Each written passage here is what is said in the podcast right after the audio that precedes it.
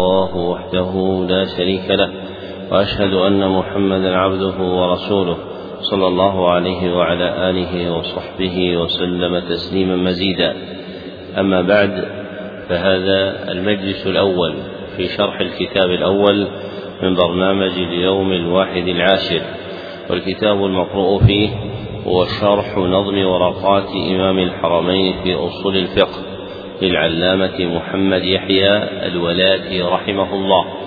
وقبل الشروع في إقرائه لا بد من ذكر مقدمات ثلاث.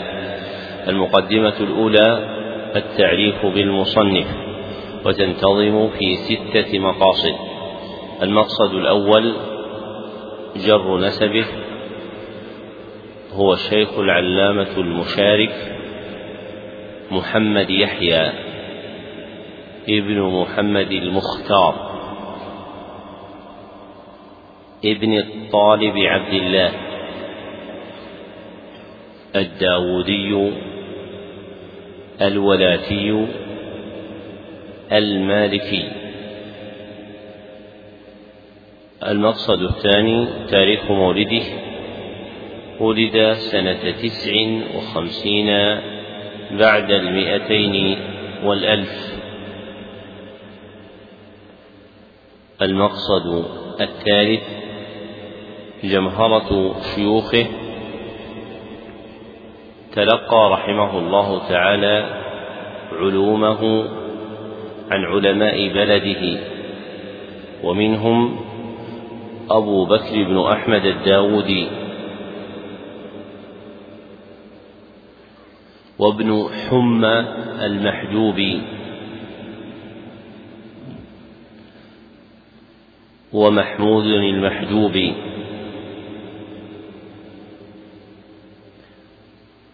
المقصد الرابع جمهرة تلاميذه. نهل من معينه جماعة من بلدييه وآخرون من علماء الحجاز لما ورد عليه. منهم المرواني ابن محمد المختار ومحمد بن عثمان الولاتي وعمر بن حمدان المحرسي وإبراهيم بن موسى الخزامي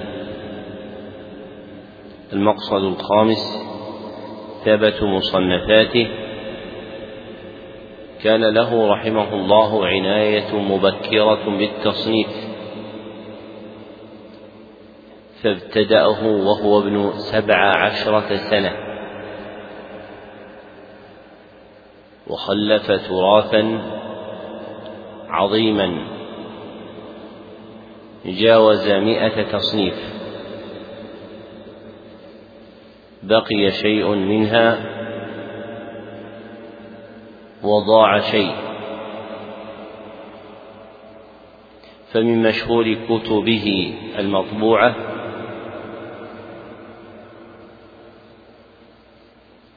القول الصبيح في شرح بعض أحاديث الجامع الصحيح. القول الصبيح في شرح بعض أحاديث الجامع الصحيح. ونيل السول على مرتقى الوصول. ونيل السول على مرتقى الوصول. وفتح الودود على مراقي السعود.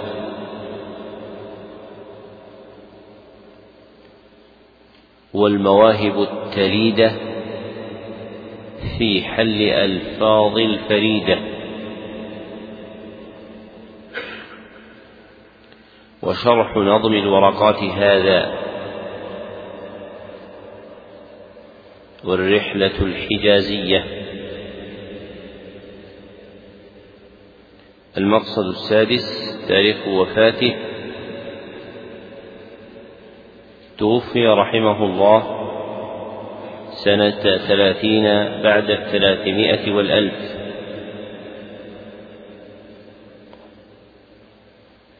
وله من العمر إحدى وسبعون سنة رحمه الله رحمة واسعة. المقدمة الثانية التعريف بالمصنف وتنتظم في ستة مقاصد أيضا. المقصد الأول تحقيق عنوانه لم يحمل هذا الكتاب اسما مسجوعا كعادة المصنف في غيره.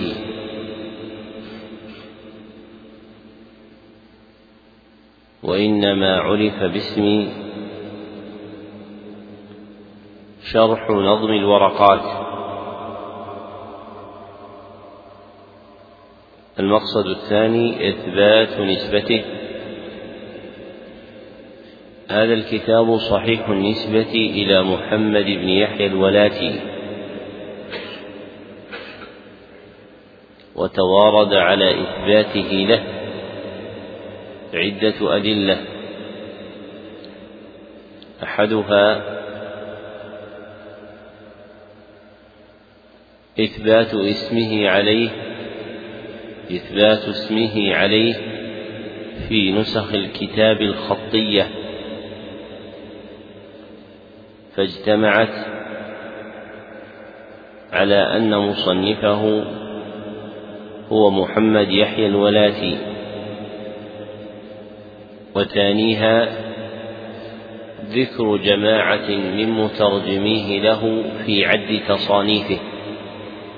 ذكر جماعة من مصنفيه من مترجميه أو من المترجمين له في عد تصانيفه.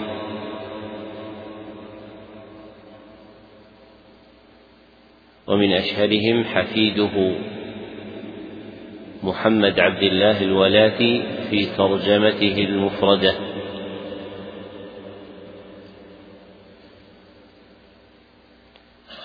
واستدراكي في قول المترجمين له دون مترجميه لأن ترجم لا تتعدى بنفسها إنما يقال ترجم له ولا يقال ترجمه. وثالثها تصريحه رحمه الله باسمه في أول كتابه. إذ قال في ديباجته فيقول أفقر العبيد إلى مولاه الغني به عمن سواه محمد يحيى ابن محمد المختار ابن الطالب عبد الله.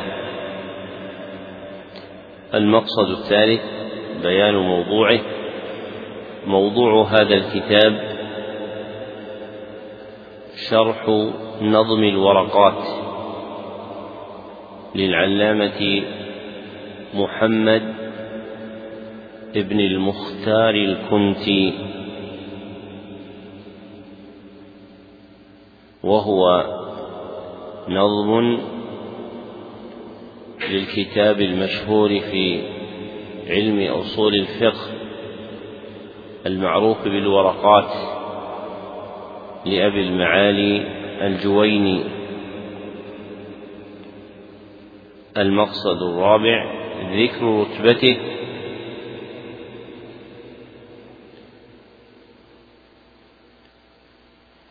من محاسن هذا الكتاب المعرفة برتبته المنيفة أنه من بواكير الشروح الموضوعة على نظم الورقات للكنتي فهو فيما يعرف. الشرح الثاني بعد شرح الكنتي نفسه.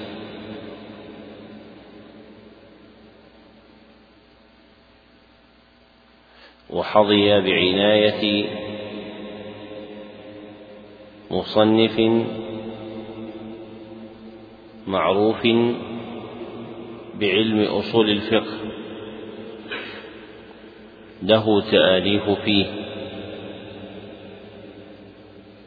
فهو مصنف رجل بارع في أصول الفقه.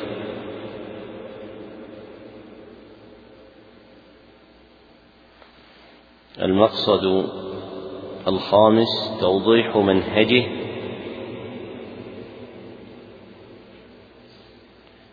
عمد المصنف رحمه الله إلى نظم الورقات فمزجه بشرحه فمزجه بشرحه. سالكا ذلك في عقد واحد بعبارة متصلة. سالكا ذلك في عقد واحد بعبارة متصلة. تفي ببيان معانيه. تفي ببيان معانيه. مع الإشارة إلى الخلاف في مواضع متفرقة منه والتنويه بالراجح عنده ووضع الأمثلة المبينة للحقائق الأصولية ووضع الأمثلة المبينة للحقائق الأصولية مع العناية باقتباسها من الكتاب والسنة النبوية مع العناية باقتباسها من الكتاب والسنة النبوية. ملحقا عدة مسائل زائدة في أبواب من الكتاب وتنابيها متفرقة وتنابيها متفرقة. يراد بها توجيه الأنظار يراد بها توجيه الأنظار إلى مسائل مهمة.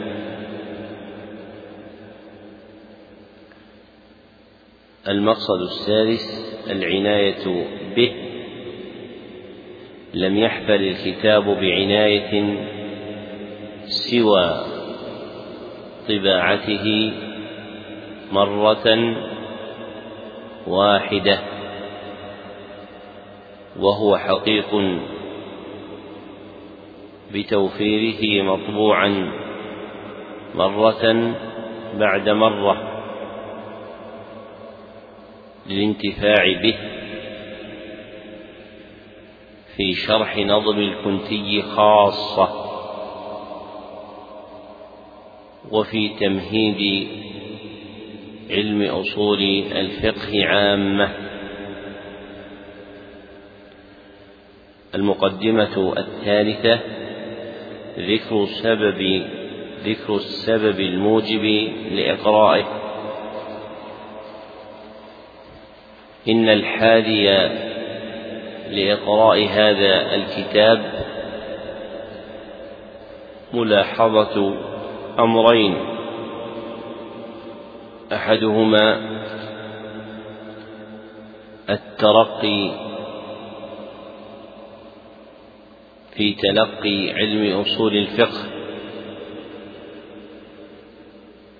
بالارتفاع إلى كتاب يزيد مسائد عما سبقت دراسته فيه.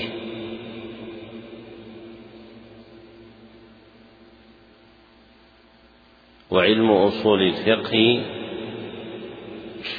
من العلوم الله. وعلم أصول الفقه من العلوم الآلية المحتاج إليها في درك معاني الشرع. ولا غنى لمن رام علم الفقه من معاناة هذا العلم.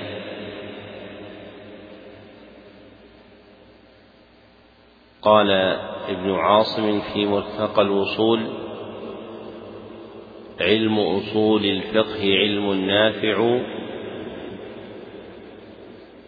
لقدر مستول عليه رافع.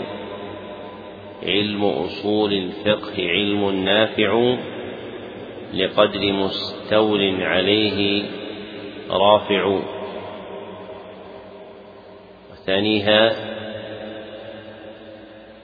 تقوية الصلة بنظم الورقات للعلامة الكنتي الذي هو أحسن نظوم الورقات. فيما بأيدي الناس وله شهرة واسعة في جهات متفرقة من بلاد المغرب الأوسط والأقصى. وهو المقدم في الاختيار حفظا. وهو المقدم في الاختيار حفظا لمن رام حفظ مختصر في أصول الفقه.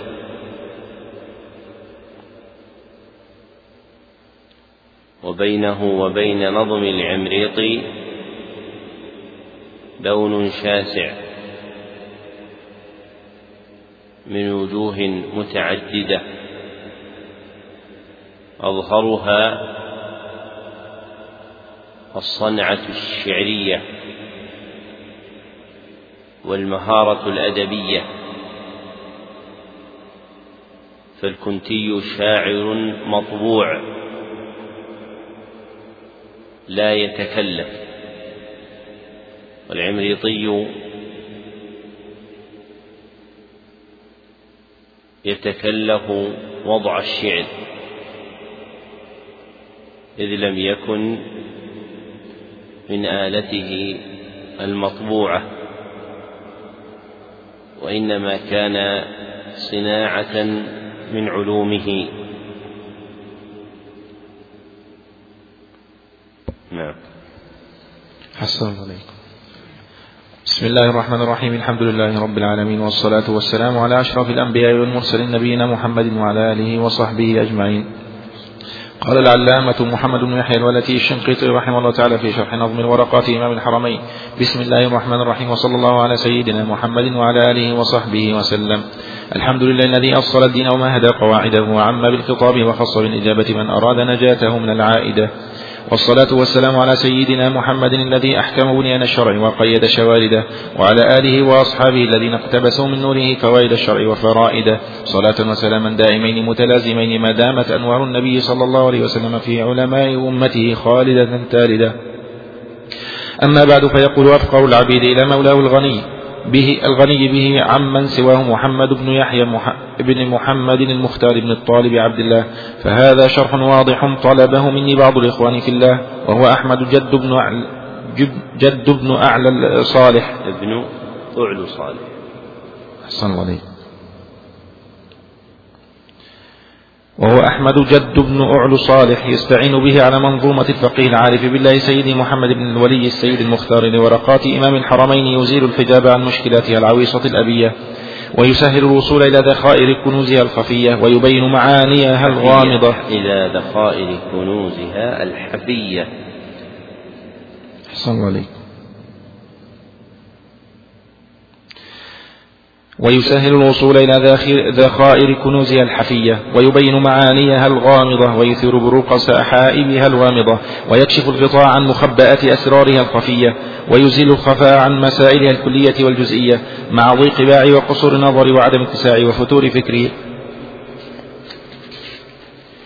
فألهمني الله باب التسهيل وسهل لي الصعب ويسر لي العسير. فقلت وبالله استعنت من الحول إليه والقوة تبرأت. ابتدأ المصنف رحمه الله تعالى كتابه بديباجة استفتحها بحمد الله عز وجل وأودعها من الألفاظ ما ينبئ عن مقصوده في كتابه وأنه في أصول الفقه. كما قال الذي أصل الدين. وقال وعم بالخطاب وخص. ومثل هذا يسمى ببراعة الاستهلال. وهي نوع من أنواع البديع. يتضمن إتيان إتيان المتكلم في فاتحة كلامه بما يدل على مقصوده منه. إتيان المتكلم في فاتحة كلامه بما يدل على مقصوده منه. وإلى ذلك أشرت بقولي براعة الاستهلال أن يأتي في صدر الكلام ما بقصده يفي. براعة الاستهلال أن يأتي في صدر الكلام ما بقصده يفي. وقوله في حمد الله وخص بالإجابة من أراد نجاته في العائدة أي في الآخرة لأن الخلق يصيرون فيها إلى الله عائدين إليه. ثم أتبع الحمد بالصلاة والسلام على النبي صلى الله عليه وسلم وذكره بالسيادة في قوله على سيدنا محمد صح الأقوال في ذكره بها الجواز فإن النبي صلى الله عليه وسلم سيد ولد آدم والأحاديث الموهمة المنع منه باعثها سد باب الغلو فيه صلى الله عليه وسلم. فإن خلا المتكلم من ذلك كان ذكره صلى الله عليه وسلم بالسيادة جائزا. وقع في حديث سهل بن حنيف عند أبي داود بإسناد لا بأس به أنه قال للنبي صلى الله عليه وسلم يا سيدي الرقى صالحة. الحديث فدل على جواز ذكره صلى الله عليه وسلم بالسيادة وقوله في أثناء ذلك وقيد شوارده أي متفرقاته فالشارد الناد المنفرد وحده وقوله صلاة وسلاما دائمين متلازمين أي مجتمعين وهي أكمل مراتب الإتيان بهما. فإن الصلاة والسلام على النبي صلى الله عليه وسلم لها ثلاث مراتب. المرتبة الأولى الجمع بينهما وهي العليا. والثانية إفراد الصلاة وهي الوسطى. والثالثة إفراد السلام وهي الدنيا. فأكمل المراتب الجمع بينهما. وإذا اقتصر على أحدهما جاز بلا كراهة على الراجح. وإفراده بالصلاة أكمل من إفراده بالسلام. وقوله فيها أيضا ما دامت أنوار النبي صلى الله عليه وسلم في علماء أمته خالدة تالدة أي باقية. وأنوار النبي صلى الله عليه وسلم السارية في علماء أمته هو العلم الذي في صدورهم فالعلم نور وأكمله علم الوحي الذي جاء به النبي صلى الله عليه وسلم. قال تعالى قد جاءكم من الله نور وكتاب مبين. ثم بعد فراغه من الحمد والصلاة على النبي صلى الله عليه وسلم انتقل إلى بيان مقصوده من كتابه فقال أما بعد فيقول أفقر العبيد إلى آخر الجملة التي انتهت إلى قوله ومن الحول إليه والقوة تبرأت. وفي طيها قوله فيقول أفقر العبيد والخبر عن فقر العبد إنباء عن صفة تغلب لا عبودية تطلب إنباء عن صفة تغلب لا عبودية تطلب فليس الفقر منزلة من منازل العبودية التي يترقى فيها العبد وإنما هي خبر عن حال ملازمة له. قال أبو العباس ابن تيمية في تائيته والفقر لي وصف ذات لازم أبدا. كما الغنى أبدا وصف له ذاتي والفقر لي وصف ذات لازم أبدا كما الغنى أبدا وصف له ذاتي فخبر المرء عن نفسه بأنه الفقير إلى الله إخبار عن صفة ملازمة للعبد وليس مقاما من مقامات العبودية التي يلتمس إحرازها. ثم أفصح رحمه الله تعالى عن اسمه لأن الإفصاح عمن يؤخذ عنه العلم فيه تطمين لآخذه عنه لأن العلم لا يؤخذ عن مجهول.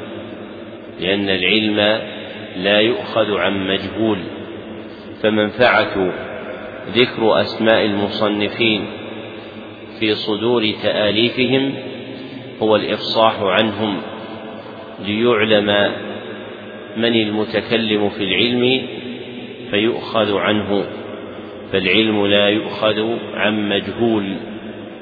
نص عليه مياره المالكي. في شرح قواعده.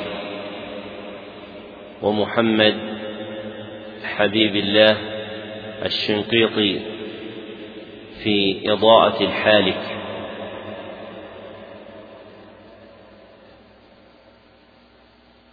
وقوله فيها منظومة الفقيه العارف بالله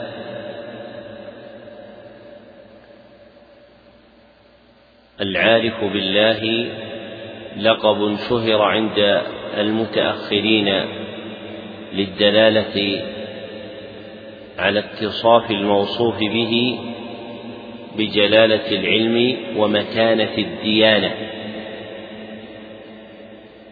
ولم يكن في عرف السلف الأوائل وإنما حدث بعد القرون الثلاثة المفضلة. وهو لقب جائز لكن الوصف بالعلم أكمل منه. فالعالم بالله أكمل من العارف بالله لأن حقيقة المعرفة هي سكون القلب إلى الخطاب الشرعي وطمأنينته به. سكون القلب إلى الخطاب الشرعي وطمأنينته به. وهو قدر أقل من إدراك خطاب الشرع.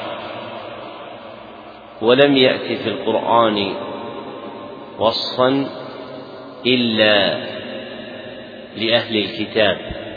ولم يأت في القرآن وصفا إلا لأهل الكتاب وجوازه مستفاد من حديث ابن عباس عند الترمذي وغيره بإسناد حسن في وصية النبي صلى الله عليه وسلم ابن عباس أنه قال تعرف إلى الله في الرخاء يعرفك في الشدة فهو أمر بالتعرف المتضمن.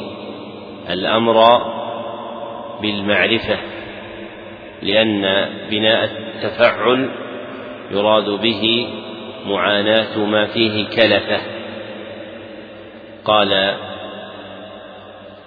الكوهجي في نيل المنى ورابع الأبواب للتكلف مثل تعلمت وجئت مقتفي. فالتعلم والتحلم والتكلم والتعرف أفعال تفتقر إلى المعاناة في إقامتها. ولابن القيم رحمه الله تعالى كلام حسن في منزلة المعرفة من مدارج السالكين. بين فيه الفرق بين المعرفة والعلم من خمسة وجوه. ولم ينته رحمه الله تعالى إلى وضع حد تتميز به المعرفة عن العلم. لكن ما ذكرناه مستفاد من الخطاب الشرعي والمواضعة اللغوية. فإن العين والراء والفاء موضوعة في كلام العرب للدلالة على سكون الشيء والطمأنينة إليه فتكون المعرفة المرادة شرعا هي سكون القلب إلى خطاب الشرع وطمأنينته إليه. وقوله بعد ذلك سيدي محمد هي على ما تقدم جائزة وأمثل ما تكون في موقعها إذا كان المتكلم بها يلاحظ منة عظيمة لمن وصفه بها عليه. وفي صحيح مسلم عن أم الدرداء رضي الله عنها أنها قالت حدثني سيدي تعني أبا الدرداء رضي الله عنه. فيتأكد وقوعها موقعها إذا كانت من زوج في حق زوجها أو كانت من تلميذ شديد الملازمة لشيخ انتفع به دون سائر شيوخه. والأكمل في الأرومة العربية تركها وعدم استعمالها. ومن المتأخرين من يرى أن هذه الأوضاع مستجلبة من أحوال العجم فإن العرب لهم أنفة تأبى التخاطب بمثل هذه الألفاظ. وفيه قوة فيما يتعلق بفشوها وانتشارها. حتى تكون مستكثرة في المخاطبات بين أهل العلم دون ما يكون مبنيا على مناسبة معقولة كما تقدم في من تأكدت بينه وبين الملقب بها منة عظيمة في الدين. وقوله بعد لورقات إمام الحرمين يعني أبا المعالي. عبد الملك بن عبد الله بن يوسف الجويني لقب إمام الحرمين بمجاورته فيهما مدة مع تصدره للعلم وتقدمه فيه وقوله فيها إلى ذخائر كنوزها الحفية هو بالحاء قطعا. ليناسب السجعة المستقبلة في قوله عن مخبآت أسرارها الخفية. ومعنى قوله إلى ذخائر كنوزها الحفية أي المخصوصة بالرعاية والمستحقة للعناية. نعم. أحسن عليكم. قال رحمه الله تعالى قال الشيخ العالم المتفنن المتقن الجامع بين أصول الشرع وفصوله ونقوله ومعقوله الشيخ سيدي محمد بن الشيخ سيد المختار بن أبي بكر. سيدي أيضا سيدي المختار. أحسن الله عليكم. سيد المختار بن أبي بكر الكنتي رحمه الله. حمدا لمن فرع الهدى من أصل إحسانه ومنه حمدا لمن فرع الهدى من أصل من أصل إحسانه ومنه والفضل. هؤلاء الكنتيون ينسبون أنفسهم إلى عقبة بن نافع الفهري هم قبيلة كبيرة مشهورة بالعلم في الصحراء الكائنة بين الجزائر ومالي. نعم. أحسن الله قال الشارح رحمه الله قوله حمدا مفعول مطلق لأنه مصدر نائب عن فعله ومعناه ومعناه لغة وشرعا معروف والفرع لغة ما ينشأ عن غيره وشأنه أن يكون فيه ما في الأصل وزيادة. والأصل لغة ما يبنى عليه الشيء حسا كالجدار للسقف أو معنى كالحقيقة للمجاز. ومعناه اصطلاحا الدليل الكلي المندرجة تحته جزئيات المسائل وفي التعبير هنا براعة استهلال والهدى هنا المراد به الشرع الذي جاءنا به نبينا محمد صلى الله عليه وسلم وسماه هدى مبالغة لأنه بلغ من الهداية مبلغا لا يكتنه كنهه حتى كأنه هو الهدى نفسه والإحسان لغة الإنعام والمن الفضل فالعطف للتفسير ومعنى البيت أحمد حمدا لله الذي بيان فرع الهدى أي الطريق الذي يهتدى بسلوكه والتخلق به أي بامتثاله إن كان أمرا واجتنابه إن كان نهيا كائن من أصل إحسانه على عباده وتفضله عليهم. وليس ذلك واجبا عليه تعالى ربنا عن ذلك علوا كبيرا. ومعنى كونه بيان فروع الهدى أي طرق الهدى من أصل إحسانه الله تعالى وفضله أنه أنعم على عباده بتبيين طرق الرشاد والنجاة على ألسنة رسله ليسلكوها وطرق, وطرق الهلاك ليجتنبوها ويحذروها. منا منه تعالى وفضلا لا وجوبا وفي ذلك نعمة إذ في المثل قد أعذر من أنذر. في, في ذلك نعمة زيد بين معقولتين أي نعمة؟ التي ذكر في الحاشية أنها في نسخة زيادة أي نعمة؟ وهي محتاج إليها لبيان المعنى. نعم. أحسن عليكم. وفي ذلك نعمة أي نعمة؟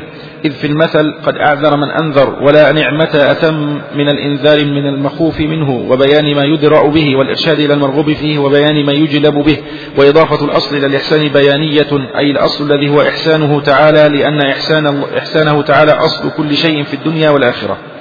قوله رحمه الله عند ذكر الحمد ومعناه لغة وشرعا معروف فاستغنى بكونه معروفا عن بيانه وهي جادة ممدوحة فيما عظم من الكتب لئلا يطول. وأما ما كان إيضاحا لمختصر محتاج إليه فاللائق بيان مضامينه لئلا يخفى شيء منه على متلقيه المبتدئ عادة. والحمد في أرجح الأقوال هو الإخبار عن محاسن المحمود مع حبه وتعظيمه والإخبار عن محاسن المحمود مع حبه وتعظيمه. اختاره أبو العباس ابن تيمية وتلميذه أبو عبد الله ابن القيم. وإذا أريد الإعراب عن الحمد الشرعي كان متعلقه حمد الله سبحانه وتعالى فيكون هو الإخبار عن محاسن الله مع حبه وتعظيمه والإخبار عن محاسن الله مع حبه وتعظيمه والمراد بالمحاسن صفات الكمال والمراد بالمحاسن صفات الكمال. وكان حمد المصنف رحمه الله تعالى واقعا بقوله حمدا لمن فرع الهدى من أصل إحسانه ومنه والفضل. فبين المصنف رحمه الله تعالى مفردات متعلق هذا الحمد مبتدئا بالفرع فقال والفرع لغة ما ينشأ عن غيره وشأنه أن يكون فيه ما في الأصل وزيادة. أي أن الفرع متولد من شيء آخر والمناسب له في المواضعة العربية أن يقال الفرع في اللسان ما بني على غيره. الفرع في اللسان ما بني على غيره. كفرع الشجرة سمي فرعا لأنه نابت منها قائم على ساقها. وأعرض المصنف عن بيان معنى الفرع اصطلاحا مع تمام المناسبة لما ذكره من تعريف الأصل اصطلاحا فكان جديرا به أن يعرف الفرع اصطلاحا كما عرف الأصل اصطلاحا. والفرع اصطلاحا هو خطاب الشرع المتعلق بصفة فعل العبد. خطاب الشرع المتعلق بصفة فعل العبد. ثم أتبع الفرع ببيان معنى الأصل وأنه في اللغة ما يبنى عليه الشيء حسا أو معنى. فالبناء الحسي كالجدار للسقف كالجدار للسقف. والبناء المعنوي كالحقيقة للمجاز وسيأتيان في موضعهما من الكتاب. والمختار لغة أن الأصل هو أساس الشيء أن الأصل هو أساس الشيء أي قاعدته التي يقوم عليها. ومنه تسمية أساس البناء أصلا. أي ما قام عليه وشيد فوقه.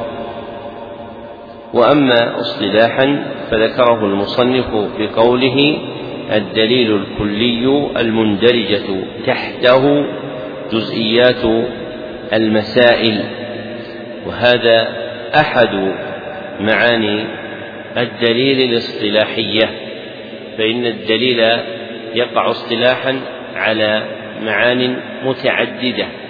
في علم الأصول أو غيره والمذكور في كلام الأصوليين مما يجمع للدليل اصطلاحا أربعة معان. أشهرها الذي اقتصر المصنف عليه هنا بقوله الدليل الكلي المندرجة تحته جزئيات المسائل فالأصل اصطلاحا عند الأصوليين هو الدليل. وهذا المعنى هو المراد عندهم عند الإطلاق فإنه يقع كما ذكرت آنفا عند الأصوليين في مواضع عدة يذكرون فيها الأصل يريدون به واحدا من تلك المعاني كقولهم في المقيس عليه الأصل فإنه أحد معانيه الاصطلاحية عندهم لكن المشهور عندهم هو إرادة الدليل به وبه جزم المرداوي والمارديني في شرح الورقات. ثم ذكر رحمه الله تعالى أن الهدى المراد به هنا الشرع الذي جاء به النبي صلى الله عليه وسلم.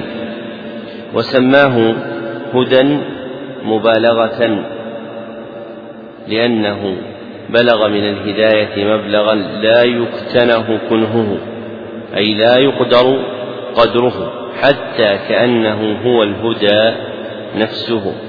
فلا يعرف الهدى إلا بطريقه صلى الله عليه وسلم. ثم ذكر رحمه الله تعالى أن الإحسان لغة الإنعام والمن الفضل فالعطف للتفسير أي لبيان معنيهما فإنهما يرجعان في أصل الوضع عنده إلى أصل واحد ويفسر أحدهما الآخر. والمختار عند المحققين أن الإنعام والامتنان بينهما فرق. فالنعمة تتعلق بمجرد الإحسان وأما المنة فتتعلق بالإحسان العظيم. فالمنة هي النعمة العظيمة. فإذا ذكرت النعمة والمنة كان المقصود بالمنة المعظم من النعم لا مجرد أفرادها. ثم ذكر في بيان معنى البيت قوله وليس ذلك واجبا عليه يعني على الله سبحانه وتعالى. والوجوب المنفي على الله سبحانه وتعالى هو ما يلزمه ويقطع عليه به. فليس على الله واجب يلزمه ولا يقطع عليه به. وإنما أوجب الله سبحانه وتعالى على نفسه ما أوجب تفضلا وانعاما منه. فالواجبات التي تذكر على الله هي واجبات أوجبها سبحانه وتعالى على نفسه انعاما وليست لازمة له سبحانه وتعالى استحقاقا. قال الشاعر ما للعباد عليه حق واجب كلا ولا سعي لديه ضائع. إن عذبوا فبعدله أو نعموا فبفضله وهو الكريم الواسع. ثم ذكر رحمه الله تعالى في بيان معنى البيت قوله وإضافة الأصل إلى الإحسان بيانية أي مبينة للمعنى. فالإضافة البيانية هي المتضمنة إيضاح الأول وبيانه بالثاني. هي المتضمنة إيضاح الأول وبيانه بالثاني. فهي على تقدير من البيانية. فقولك مثلا عصا خيزران. هي إضافة بيانية فهي على تقدير عصا من خيزران.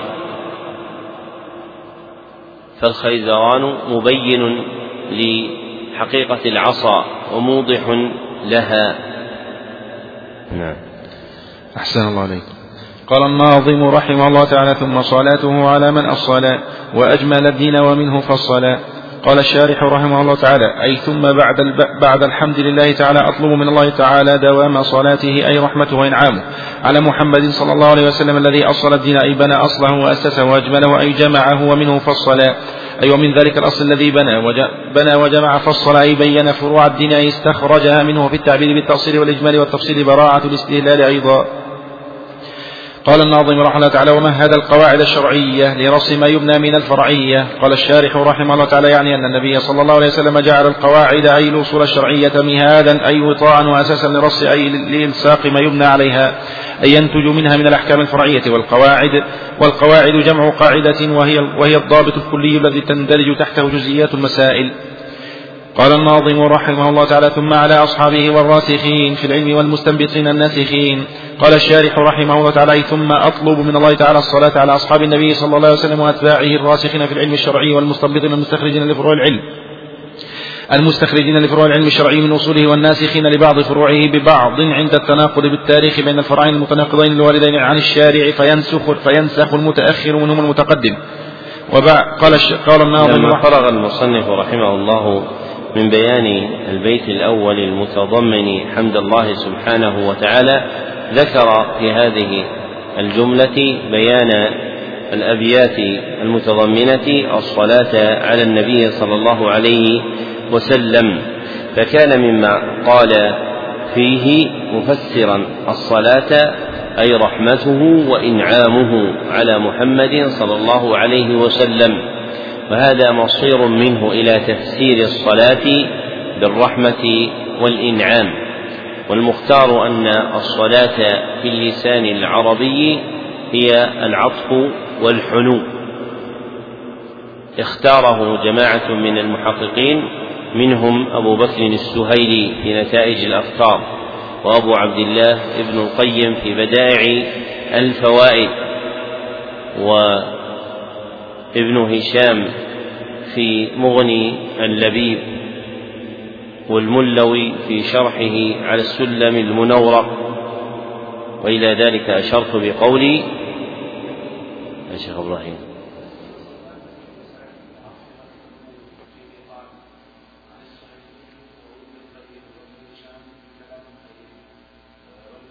الملوي. الملوي ولا الملوي؟ هي بالضم عندكم ولا لا؟ هي في الصعيد. والملوي في شرحه للسلمي. أحسنت. وما عداه فإليه ينتمي. وفسر الصلاة في إيقان وفسر الصلاة في اللسان بالعطف والحنو في إيقان. وفسر الصلاة في اللسان بالعطف والحنو في إيقان. عن السهيلي وولد القيم. ولد يعني ابن هي لغة فصيحة عن السهيلي وولد القيم وابن هشام في كلام قيم يعني مستقيم والملوي في شرحه للسلم وما عداه فإليه ينتمي أي ما عدا هذا القول فإنه يرجع إليه كالمذكور هنا فإن رحمة الله وإنعامه فرد من أفراد العطف والحنو. وهذا المعنى اللساني ترد إليه الصلاة من الله سبحانه وتعالى على عباده ومنها صلاته على محمد صلى الله عليه وسلم إذ لم يثبت في الخطاب الشرعي وضع معنى لصلاة الله على عباده فردت إلى المواضعة اللغوية. وقوله فيه ومنه فصل أي ومن ذلك الأصل الذي بنى وجمع فصل أي بين فروع الدين والتفصيل لا يختص بها بل التفصيل كائن في أصول الدين وفروعه لكن المصنف جعله على وجه المقابلة بين قوله وأجمل الدين ومنه فصل. فجعل الإجمال للمجموع وكأن محله عنده أصول الدين والمفصل لما قابل الأصول وهو الفروع والمحقق أن التفصيل بتبيين أحكام الشرع يتناول الأصول والفروع والأصول والفروع المضافة للدين تقع على معنيين أحدهما أن الأصول هي المسائل التي لا تقبل الاجتهاد. أن الأصول هي المسائل التي لا تقبل الاجتهاد. والفروع هي المسائل القابلة للاجتهاد. والفروع هي المسائل القابلة للاجتهاد. والآخر أن الأصول هي العقائد الخبريات أن الأصول هي العقائد الخبريات والفروع هي المسائل الطلبيات والفروع هي المسائل الطلبيات. والموافق للشرع من هذين المعنيين هو الأول دون الثاني. والموافق للشرع من هذين هو الأول دون الثاني. والمنكر من علماء أهل السنة للأصول والفروع أراد الثاني دون الأول. فما وقع من إنكار مصطلح الأصول والفروع الدينية في كلام أبي العباس بن تيمية وتلميذه أبي عبد الله بن القيم متعلقه المعنى الثاني. وأما الأول فإنه موافق لأدلة الشرع الخاصة والعامة. ثم كان مما ذكره في الأبيات المتعلقة ببيان الصلاة والسلام على النبي صلى الله عليه وسلم وعلى أصحابه قوله رحمه الله والقواعد جمع قاعدة وهي الضابط الكلي الذي تندرج تحته جزئيات المسائل. وهذا التعريف للقاعدة هو تعريف اصطلاحي يعم الفنون العلمية جميعا فلا يختص بالقواعد الفقهية فالقاعدة اصطلاح يستعمل في العلوم كافة وذكر القاعدة يراد به في الاصطلاح الضابط الكلي الموصوف بأن جزئيات المسائل المضافة إلى علم ما تندرج تحته. فإذا قيل قاعدة نحوية كان المعنى أنها ضابط كلي. تندرج تحته مسائل متعددة في النحو. وقل في سائر الفنون ما قلته في القاعدة النحوية. والتعبير بالضابط الكلي يغني عنه في المواضعة الاصطلاحية التعبير بقولهم قضية كلية. فإن الإتيان بالضابط في هذا المحل لا مناسبة له في الاصطلاح وإنما المناسب في الاصطلاح أن يعبر عن القاعدة بأنها قضية كلية فالقاعدة اصطلاحا قضية كلية تندرج تحتها جزئيات متعددة قضية كلية تندرج تحتها جزئيات متعددة. وإلى ذلك أشرت بقولي قاعدة للعلم في اصطلاح كل الفنون جذ بالرباح. قاعدة للعلم في اصطلاح كل الفنون جذ بالرباح. قضية في شأنهم كلية. قضية في شأنهم كلية. قد أدرجت في طيها الجزئية.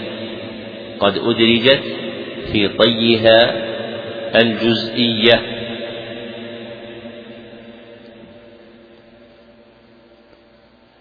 وقوله رحمه الله تعالى في بيان وصف الصحابة رضي الله عنهم بالناسخين لبعض فروعه ببعض عند التناقض أي عند توهمه لأن التناقض لا يقع في الخطاب الشرعي وإنما يقع في حكم الناظر فيه. والتعارض ينتج التناقض لكن محله نظر المجتهد دون الشرع نفسه.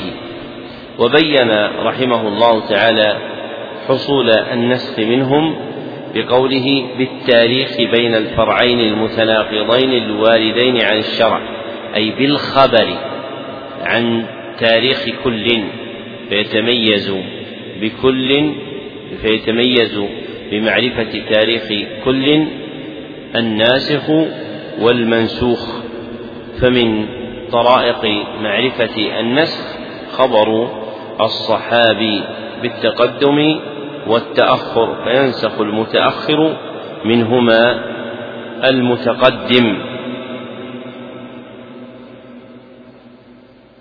والأولى عدم تفسير وصف الناسخين المذكور في الصحابة بالمعنى الاصطلاحي المتعارف عليه في أصول الفقه وإنما المناسب في النسخ هنا هو كونهم ناسخين للجهل بإزالته ببثهم العلم فيكون قوله والمستنبطين الناسخين أي المستخرجين للعلم استنباطا مزيلين به الجهل.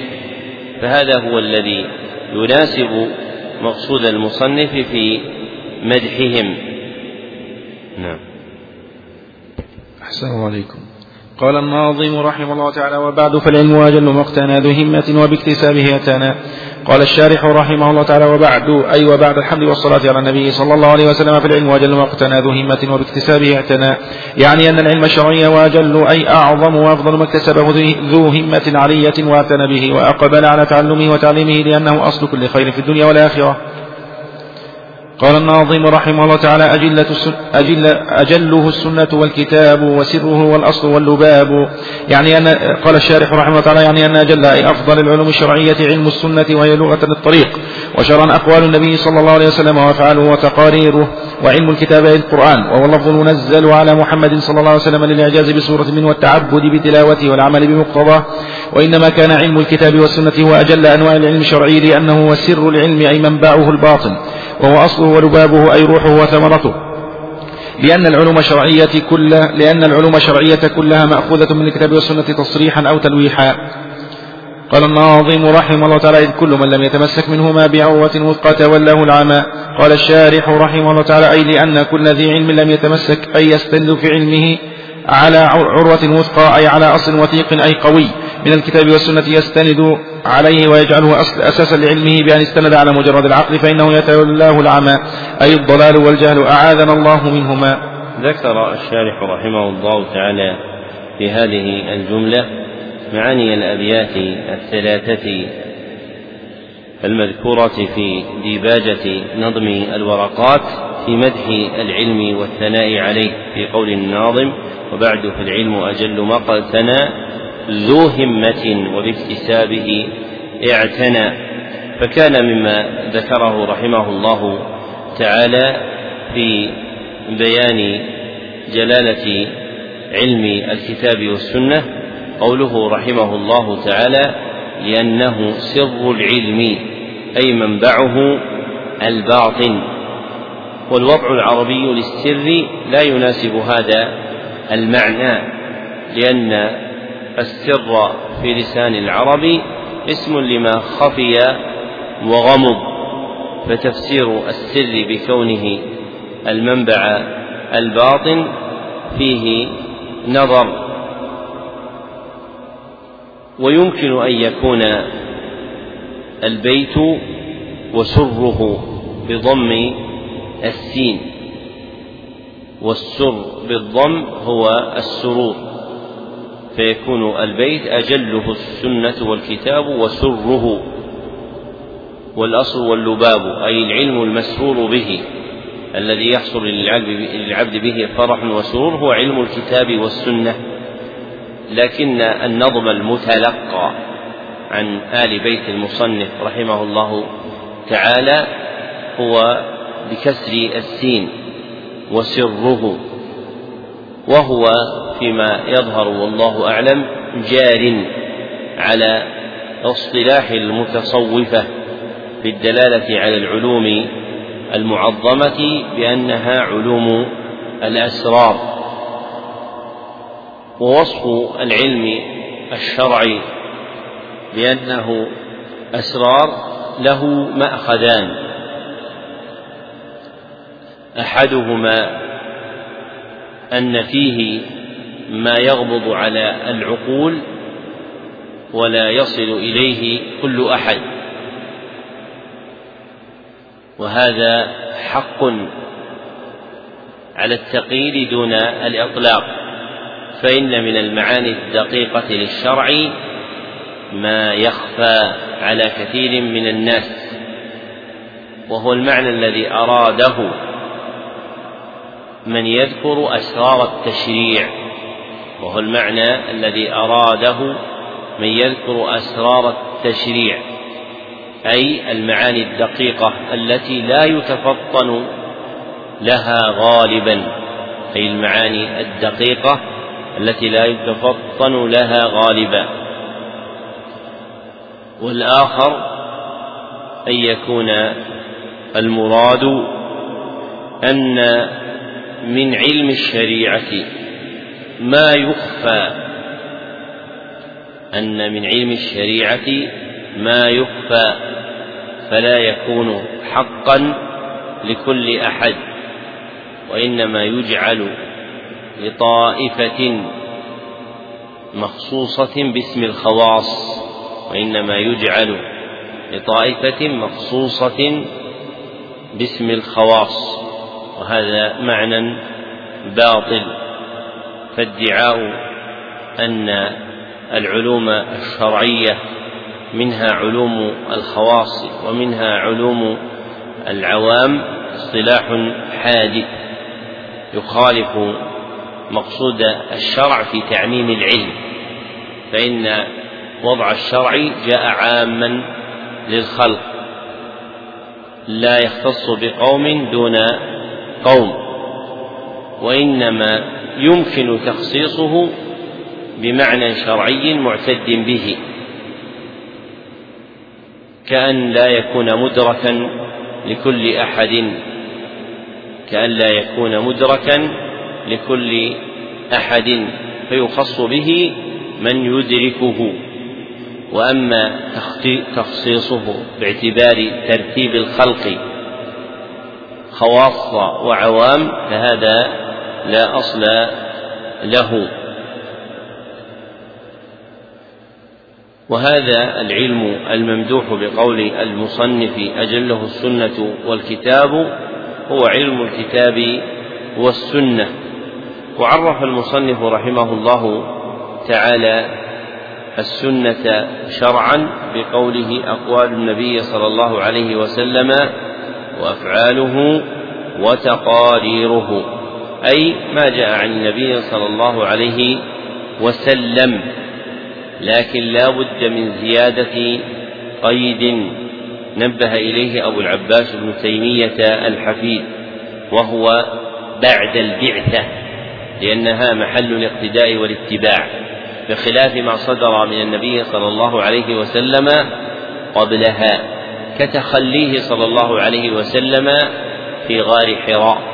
فلا يقال إن التخلي في غار حراء عبادة ممدوحة لأنه من أفعاله صلى الله عليه وسلم لاختصاص ذلك الفعل بكونه واقعا قبل بعثته صلى الله عليه وسلم فلا يندرج في جملة ما يقتدى فيه بالنبي صلى الله عليه وسلم. وقوله بعد وعلم الكتاب أي القرآن وهو اللفظ المنزل على محمد صلى الله عليه وسلم والتعبير باللفظ شاع عند المتأخرين وكان قليل الدوران بل يكاد يكون ملغى في كلام الأوائل وإنما كانوا يستعملون محله ما جاء في الخطاب الشرعي وهو القول لأن اللفظ عند علماء اللسان نوعان أحدهما لفظ مهمل وهو ما لا معنى له. مثل ديز مقلوب زيد فإنه لا معنى له. والآخر لفظ مستعمل وهو ما له معنى.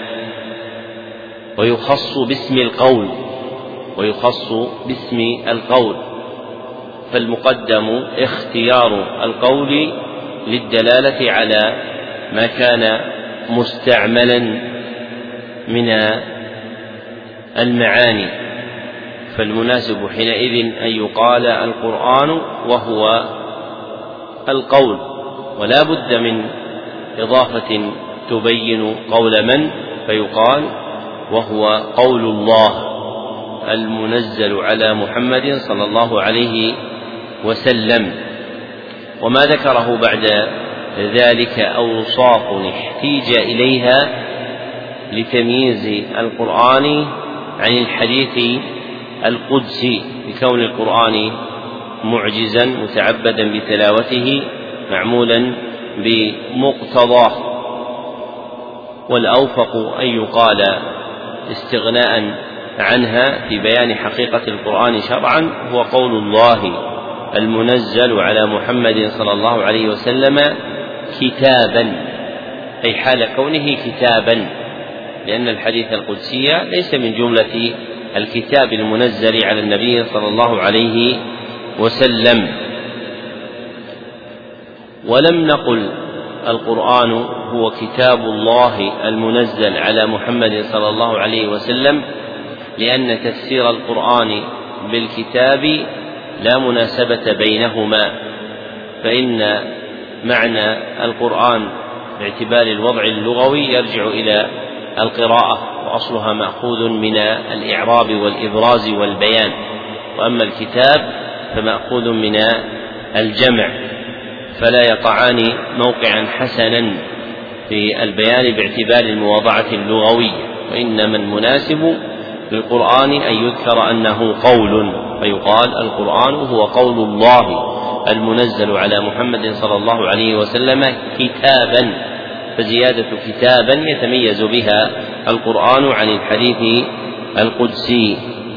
ثم ذكر رحمه الله تعالى أن معنى قوله إذ كل من لم يتمسك منهما بعروة وثقى تولاه العمى أي لم يستند في علمه على عروة وثقى وفسر العروة الوثقى بقوله أصل وثيق وهذا تفسير باللازم لا بحقيقة العروة الوثقى في اللسان العربي فالعروة في لسان العرب اسم لما يتعلق به اسم لما يتعلق به ومنه سميت عروة الباب لأنه يتعلق بها عند إرادة فتحه.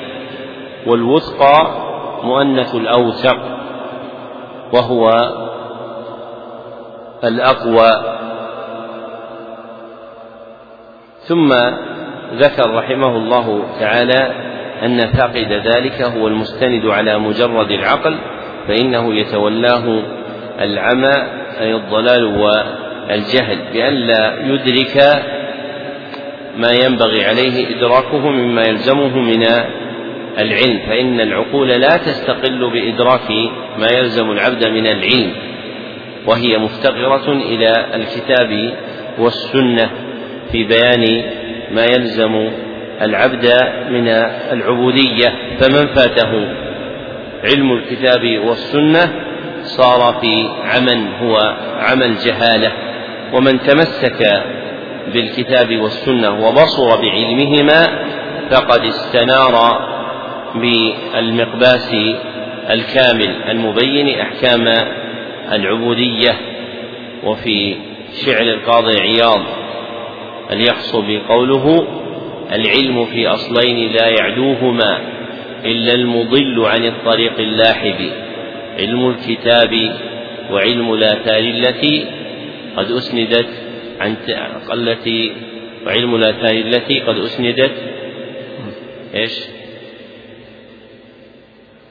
عن تابع عن صاحب. عن تابع عن صاحب. ومن هذا المعنى أيضا قول ابن القيم رحمه الله تعالى في نونيته والجهل داء قاتل وشفاؤه أمران في التركيب متفقان. نص من القرآن أو نص من القرآن أو أو من إيش؟ السنن التي جاءت عن المبعوث بالفرقان. أحسنت. نص من القرآن أو من سنة وطبيب ذاك العالم الرباني. وهذا في بيت آخر من النونية الذي ذكرناه. لكن هذا نص من القرآن أو من سنة وطبيب ذاك العالم الرباني. نعم. الله عليك. قال الناظم رحمه الله تعالى لذاك يدعى العلم بالأصول بفاضل والغير بالمفضول. قال الشارح رحمه الله تعالى أي لأجل أن علم الكتاب والسنة وأصل العلوم الشرعية ولبها يدعى علم الأصول أي الأصول الشرعية تفصيلية كانت أو إجمالية. بفاضل أن يسمى ويوصف بالفضل على غيره من العلوم الشرعية لأنها فرع والأصل أفضل من الفرع ويدعى غيره من العلوم الشرعية بالمفضول بالنسبة إليه وإلا فكلها فاضلة في نفس الأمر.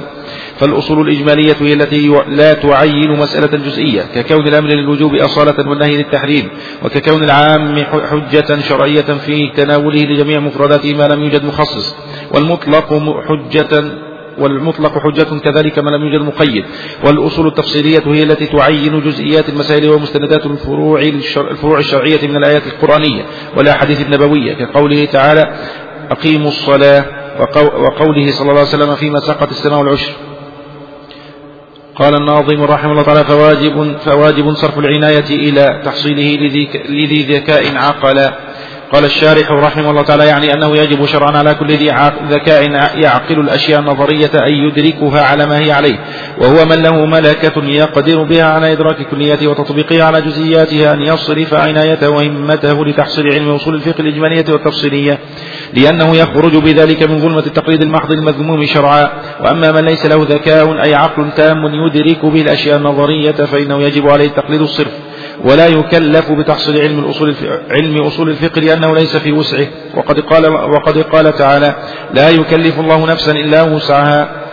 قال الناظم رحمه الله تعالى وكان نص الورقات مما صغر حجما وأفاد علما قال الشارح رحمه الله تعالى أي, وكا أي وكان النص المختصر مسمى بالورقات فالإضافة بيانية أي النص الذي هو الورقات وأي ورقات إمام الحرمين أبي المعالي عبد الملك الجويني مما صغر حجما أي قدرا لشدة اختصاره بتقليل الألفاظ وأفاد علما أي كثيرا. فالتنكير للتكثير يعني أنه منطوي على علم كثير مع قلة ألفاظه وذلك مما يجب الاعتناء به لمن له فهم لسهولة تحصيله عليه. قال الناظم رحمه الله تعالى فرمت عقد ما الإمام نثره نظما طوال طالب ما نشره.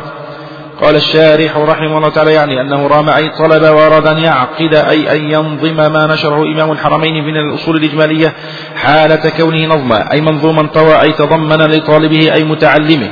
ما نشره إمام الحرمين من الأصول الإجمالية في ورقات ليسهل تحصيله لأن النظم أحلى, أحلى على الذوق الإدراكي من النفس وأسهل حفظا على اللسان والقوة الحافظة منه. قال الناظم رحمه الله تعالى دعوته بمنح الفعال في الورقات لأبي المعالي قال الشارح رحمه الله تعالى يعني أنه سمى كتابه هذا بمنح الفعال أي الله الفعال لما يريد في نظم الورقات المنسوبة لأبي المعالي إمام الحرمين عبد الملك بن الشيخ أبي عبد الله بن يوسف ابن محمد الجويني قال الناظم رحمه الله تعالى فربنا لا عبد الملك ابن الشيخ أبي محمد عبد الله بن يوسف.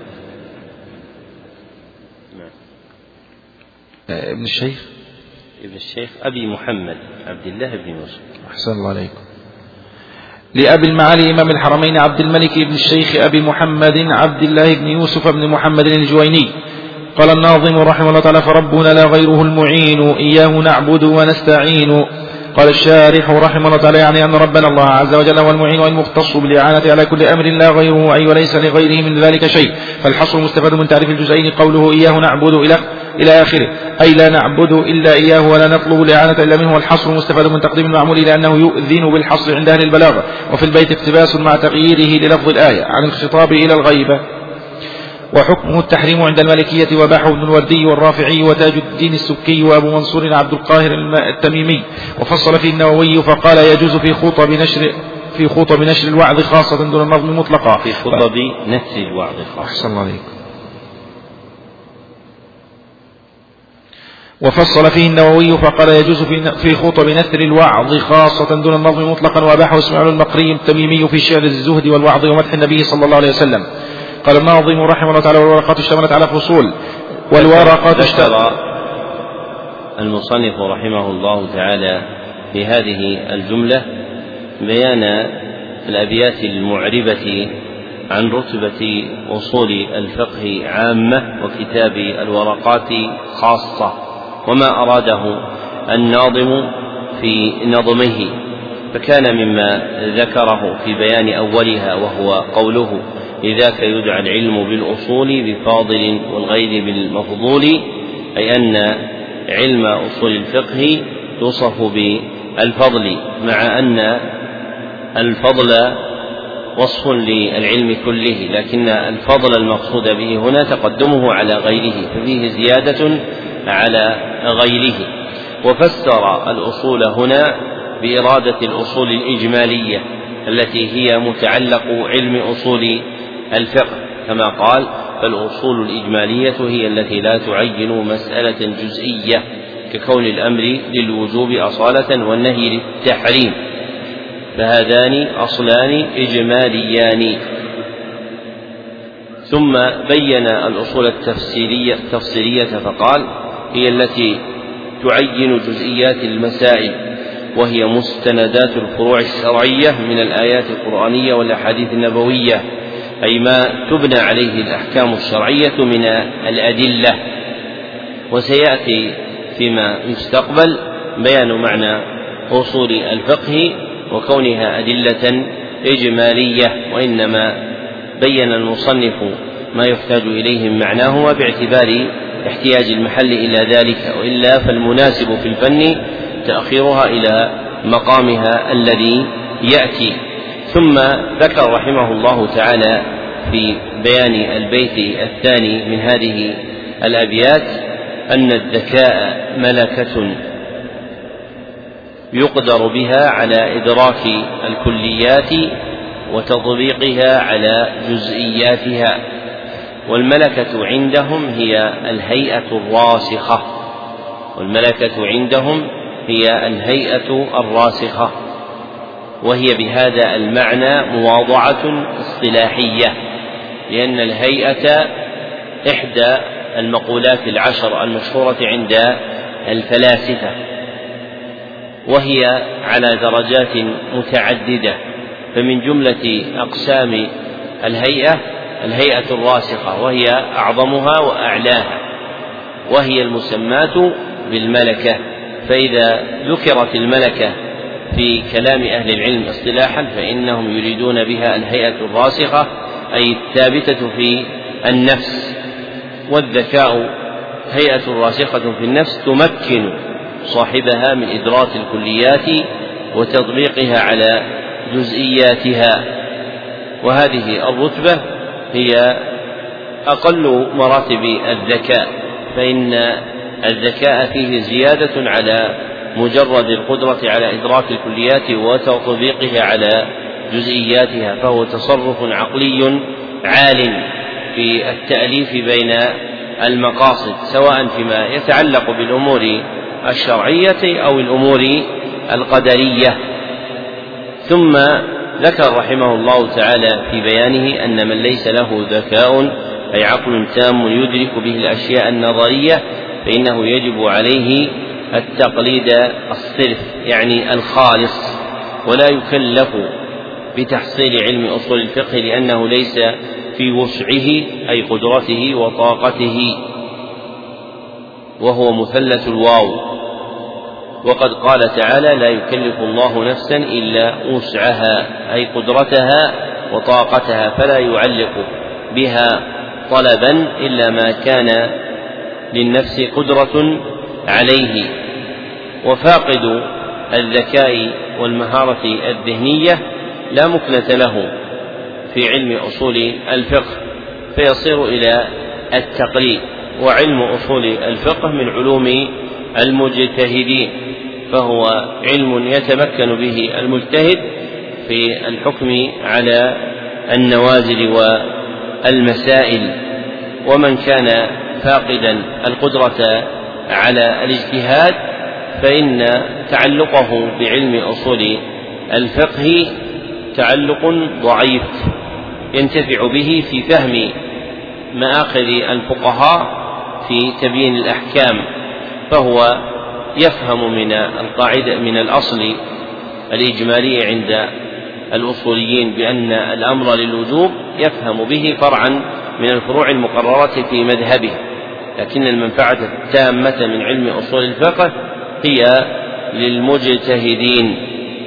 ثم ذكر في بيان المعنى التالي منزلة كتاب الورقات لأبي المعالي الجويني وأنه مما صغر حجما وعظم علما وهذا من موجبات تعظيمه.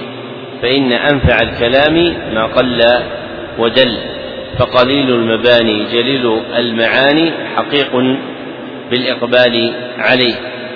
وهذا الوصف هو من أوصاف الخطاب الشرعي فإنه يوصف بكونه جامعا. وفي الصحيح أن النبي صلى الله عليه وسلم أوتي جوامع الكلم وجوامع الكلم هي الموصوفة بقلة المبنى وجلالة المعنى. كالقرآن الكريم وما صدر عنه صلى الله عليه وسلم من الأقوال الجامعة للمعنى المذكور. ثم ذكر بعد قصد الناظم في نظمه وأنه رام أي طلب وأراد أن يعقد أي أن ينظم ما نشره. إمام الحرمين من الأصول الإجمالية أو نثره إمام الحرمين من الأصول الإجمالية وهذا الأوفق أنها ما نثره إمام الحرمين من الأصول الإجمالية. والعقد نوع من أنواع البديع يريدون به نظم المنثور. العقد نوع من أنواع البديع يريدون به نظم المنثور. ويقابله عندهم الحل وهو إيش؟ يوسف نثر المنظوم وهو نثر المنظوم. فنظم المنثور يسمى حلا ونثر فنظم المنثور يسمى حلا ونثر المنظوم يسمى عقدا. ككتاب أوضح المسالك فإنه حل لأنه نثر معاني ألفية ابن مالك وذكر موجب عقده منثور كتاب الورقات وأنه ليسهل تحصيله وعلله الشارح بقوله لأن النظم أحلى على الذوق الإدراكي من النثر وأسهل حفظا على اللسان والقوة الحافظة منه. فالمشهور تقديم المنظوم على المنثور لأمرين. أحدهما حلاوة المنظوم والآخر سهولة حفظه. قال السفاريني رحمه الله تعالى وصار من عادة أهل العلم أن يعتنوا بسبر ذا بالنظم وصار من عادة أهل العلم أن يعتنوا بسبر ذا بالنظم لأنه يسهل للحفظ كما يروق للسمع ويشفي من ظما لأنه يسهل للحفظ كما يروق للسمع ويشفي من ظمأ. وقال ابن معطي في صدر ألفيته لعلمهم بأن حفظ النظم وفق الذكي والبليد الفهم. لعلمهم بأن حفظ النظم وفق الذكي والبليد الفهم. ثم ذكر بعد ذلك اسم كتابه وأنه منح الفعال بنظم ورقات أبي المعال. والفعال هو الله خبرا عنه فهو الفعال لما يريد سبحانه وتعالى. ثم قال في بيان البيت الذي يليه فربنا لغيره المعين قال فالحصر مستفاد من تعريف الجزئين أي الحصر في قوله فربنا لغيره المعين مستفاد أي مدرك أي مدرك فائدته من تعريف طرفي الجملة وهما المبتدأ والخبر وتعريف المبتدأ والخبر يفيد الحصر. والحصر عند علماء المعاني هو إيش؟ ها؟ هو القصر هذا فسرته بآخر وش هو القصر؟ كم مرة مر معنا في بيت في الجوهر المكنون هذا فائدة المنظومات أنها بيت واحد يبين لك المعنى. قال في الجوهر المكنون تخصيص أمر مطلق بأمر هو الذي يدعونه بالقصر تخصيص أمر مطلق بأمر هو الذي يدعونه بالقصر. وتسميته بالقصر هي الغالب عند علماء البلاغة. تسميته بالحصر هي الغالب عند علماء الأصول.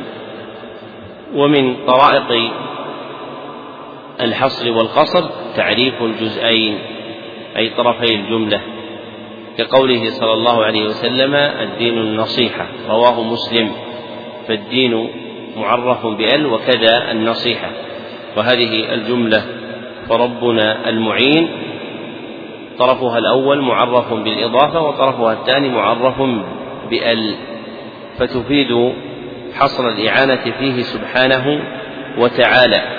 وكذا هو المعنى المراد في قول المصنف بعده والحصر مستفاد من تقدير المعمول. فالحصر هو القصر المتقدم لكن وجه استفادته هنا هي تقديم ما حقه التأخير. تقديم ما حقه التأخير. فتقدير الكلام نعبد ونستعين إياك. فقدم المعمول. لإفادة الحصر. ومنه قوله تعالى إياك نعبد وإياك نستعين. فإن هذه الآية أفادت قصر الاستعانة والعبادة على الله سبحانه وتعالى فتقدير الكلام نعبد إياك ونستعين إياك. فلما قدم المعمول أفادت القصر. هذا من جهة التنبيه اللفظي. وأما من جهة التنبيه المعنوي إلى إرادة الحصر فوقعت في القرآن بإفراد هذا المحل بالضمير إياك.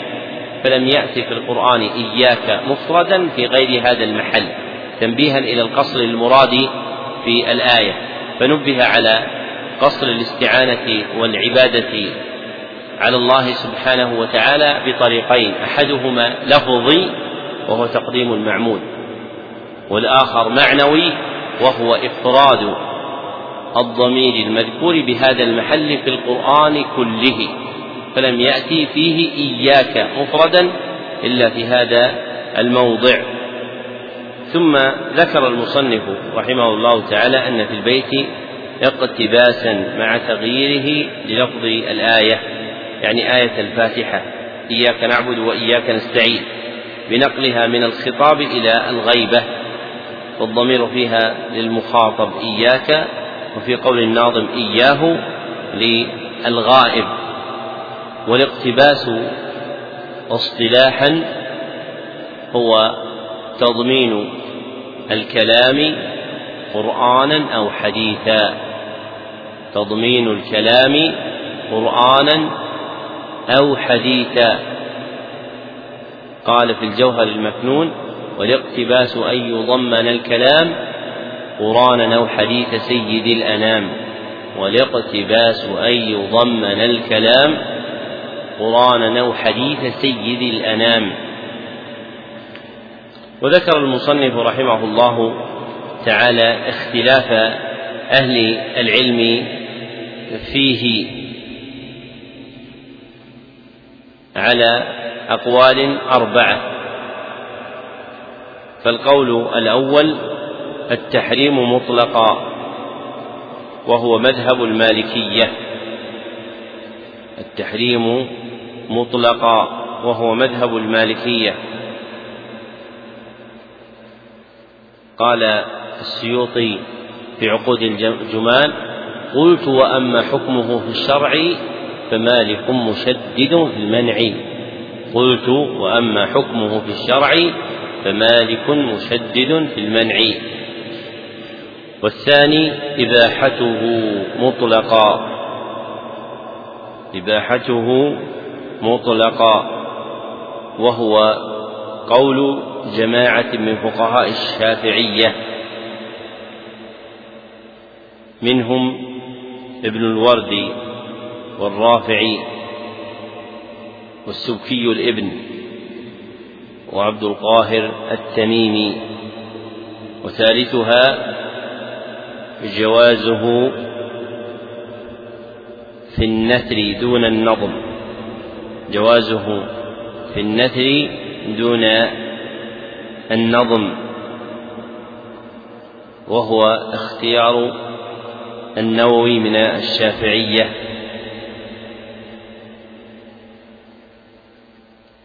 ورابعها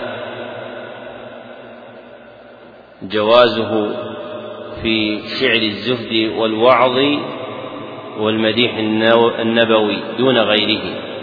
جوازه في شعر الزهد والوعظ والمدح النبوي دون غيره من الشعر. وهو اختيار إسماعيل المقرئ من الشافعية.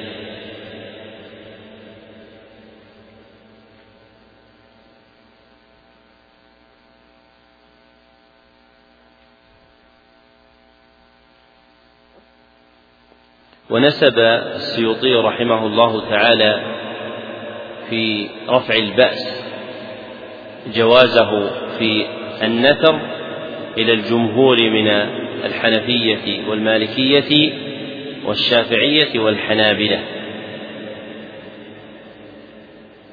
وأما في النظم فذكر فيه خلافا بين فقهاء المذاهب والمشهور عندهم هو المنع. والمشهور عندهم هو المنع لكن الراجح هو الجواز.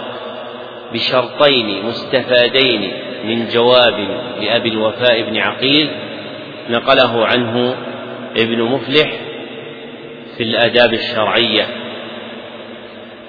أحدهما سلامة القصد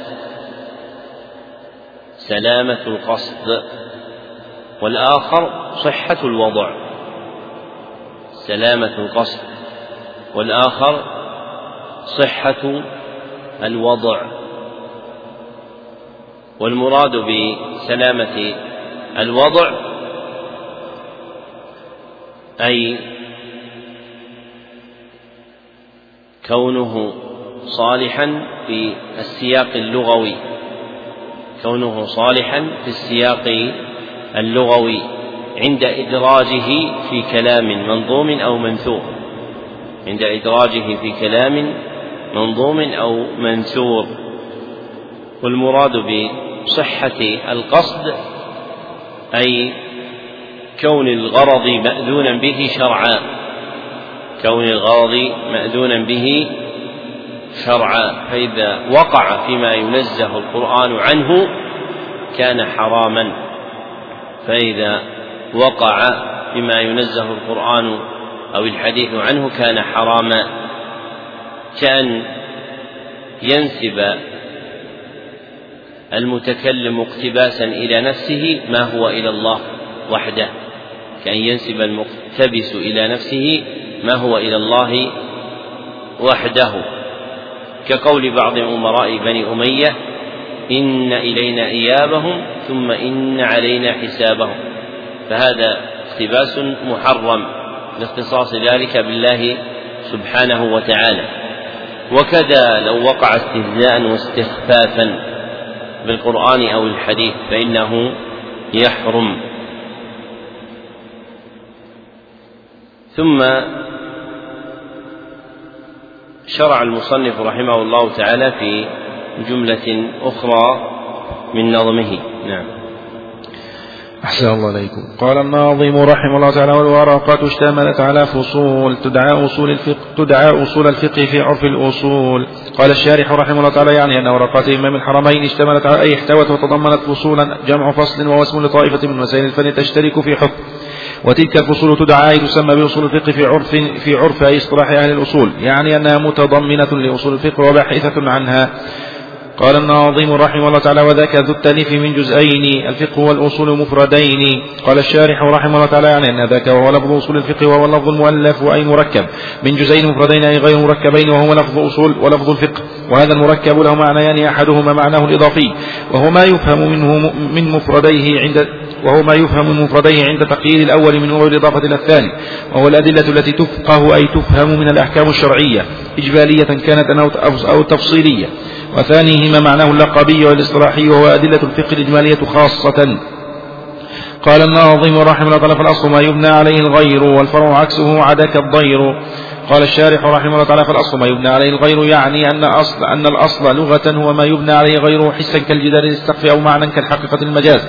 فالجدار أصل حسي للسقف وفرعه لأنه مبني عليه والحقيقة أصل معنوي للمجاز لأنه طارئ عليها فهو فرع عنها. وككون الأمر للوجوب فإنه أصل لجميع الواجبات المأمور بها في الكتاب والسنة. والفرع عكسه عدك الضير يعني أن الفرع عكس الأصل في التعريف. فهو ما بني على غيره حسا كالسقف كالسقف على الجدار أو معنى كبناء المجاز على الحقيقة وكبناء الفروع الواجبات المأمور بها في الكتاب والسنة على كون الأمر للوجوب. فإنه أصل معنوي لها وهي فروع معنوية مأخوذة منه. وكبناء الفروع المحرمة من المنهي عنها في الكتاب والسنة على كون النهي للتحريم. فإنه أصل معنوي لها وهي فروع معنوية مأخوذة منه بالنظر وهكذا. قال الناظم رحمه الله تعالى والفقه معرفة, معرفة الأحكام التي شرعا طريقها اجتهاد الجلة يعني قال الشارح رحمه الله تعالى يعني أن الفقه في اصطلاح الفقهاء هو معرفة أي العلم بالأحكام التي طريقها شرعا اجتهاد العلماء الجلة أي الفضلاء الأجلاء لأن الجلة جمع جليل والاجتهاد الاكتساب بالنظر في الأدلة التفصيلية والمراد بالأحكام النسب آه، والمراد بالأحكام النسب التامة التي هي إثبات أمر لأمر إيجابا أو سلبا والمراد بالمعرفة بالمعرفة العلم بمعنى الظن أي ظن المجتهد الحاصل له في النظر في الدليل الشرعي. فخرج بقوله العلم بالأحكام العلم بالذوات والصفات والأفعال فلا يسمى فقها وخرج بقوله شرعا لأنه تقييد للأحكام بكونها شرعية العلم بالأحكام العقلية. ضرورية كانت كالعلم بأن الواحد نصف الاثنين أو نظرية كالعلم بأنه نصف سدس اثني عشر. وخرجت أيضا الأحكام العادية ككون النار محرقة فلا يسمى العلم بشيء من ذلك فقها. ولا بد من تقييد الأحكام الشرعية بكونها عملية أي متعلقة بكيفية عمل سواء كان بدنيا كالعلم في سنة الوتر أو قلبيا كالعلم بوجوب النية في بعض التعبدات. فخرج بذلك العلم بالأحكام الشرعية الاعتقادية كالعلم بأن الله تعالى موجود وأنه يجب له الكمال ويستحيل عليه النقص فلا يسمى فقها. وخرج بالقيد الاجتهاد الاكتساب بالنظر في الأدلة التفصيلية علم الله وعلم الأنبياء والملائكة فليس بمكتسب. وخرج بقيد كونه مكتسبا من أدلة التفصيلات علم المقلدين الخلص. كجل الفقهاء كجل فقهاء عصرنا هذا فلا يسمى فقها لأنهم لم يكتسبوا من الأدلة التفصيلية. بالنظر بل هو نقل ورواية. لأنهم اكتسبوا بالنقل والرواية من أفواه الرجال أو من بطون الكتب. فليس لهم فيه إلا مجرد النقل وذلك لا يسمى فقها ذكر المصنف رحمه الله تعالى في بيان معاني هذه الأبيات أن الكتاب المخصوص أن الكتاب المخصوص بالعقد وهو كتاب الورقات لأبي المعاني الجويني اشتمل على فصول من أصول الفقه. وبين أن الفصول اصطلاحا جمع فصل وهو اسم لطائفة من مسائل الفن تشترك في حكم. اسم لطائفة من مسائل الفن تشترك في حكم. وهو فرع من الفروع المندرجة تحت أصل أكبر منه وهو الكتاب. فإن أهل العلم رتبوا العلوم في كتب والكتب في فصول فيقولون مثلا كتاب كذا وكذا ثم يذكرون فصلا منه أي راجعا إليه. وهذا الفصل هو المعبر عنه في التراجم الفقهية والحديثية بالباب فإنهم غالبا ينزلون الباب منزلة الفصل. وربما جعلوا الكتاب مرتبا في أبواب والأبواب مرتبة في فصول والفصول مرتبة في فروع وكلها تندرج تحت تقسيم العلم في مآخذ متناسبة. فالكتب مرتبة باعتبار مآخذ متناسبة بينها. فكتاب الطهارة مقدم على الصلاة توطئة لها. وباب المياه مقدم في كتاب الطهارة لأن الطهارة من الحدث والخبث تحصل إجماعا به فهو المقدم من المطهرات واختلف في غيره. ثم ذكر أن هذه الفصول تدعى أي تسمى بأصول الفقه في عرف علماء الأصول أي في اصطلاح علماء الأصول.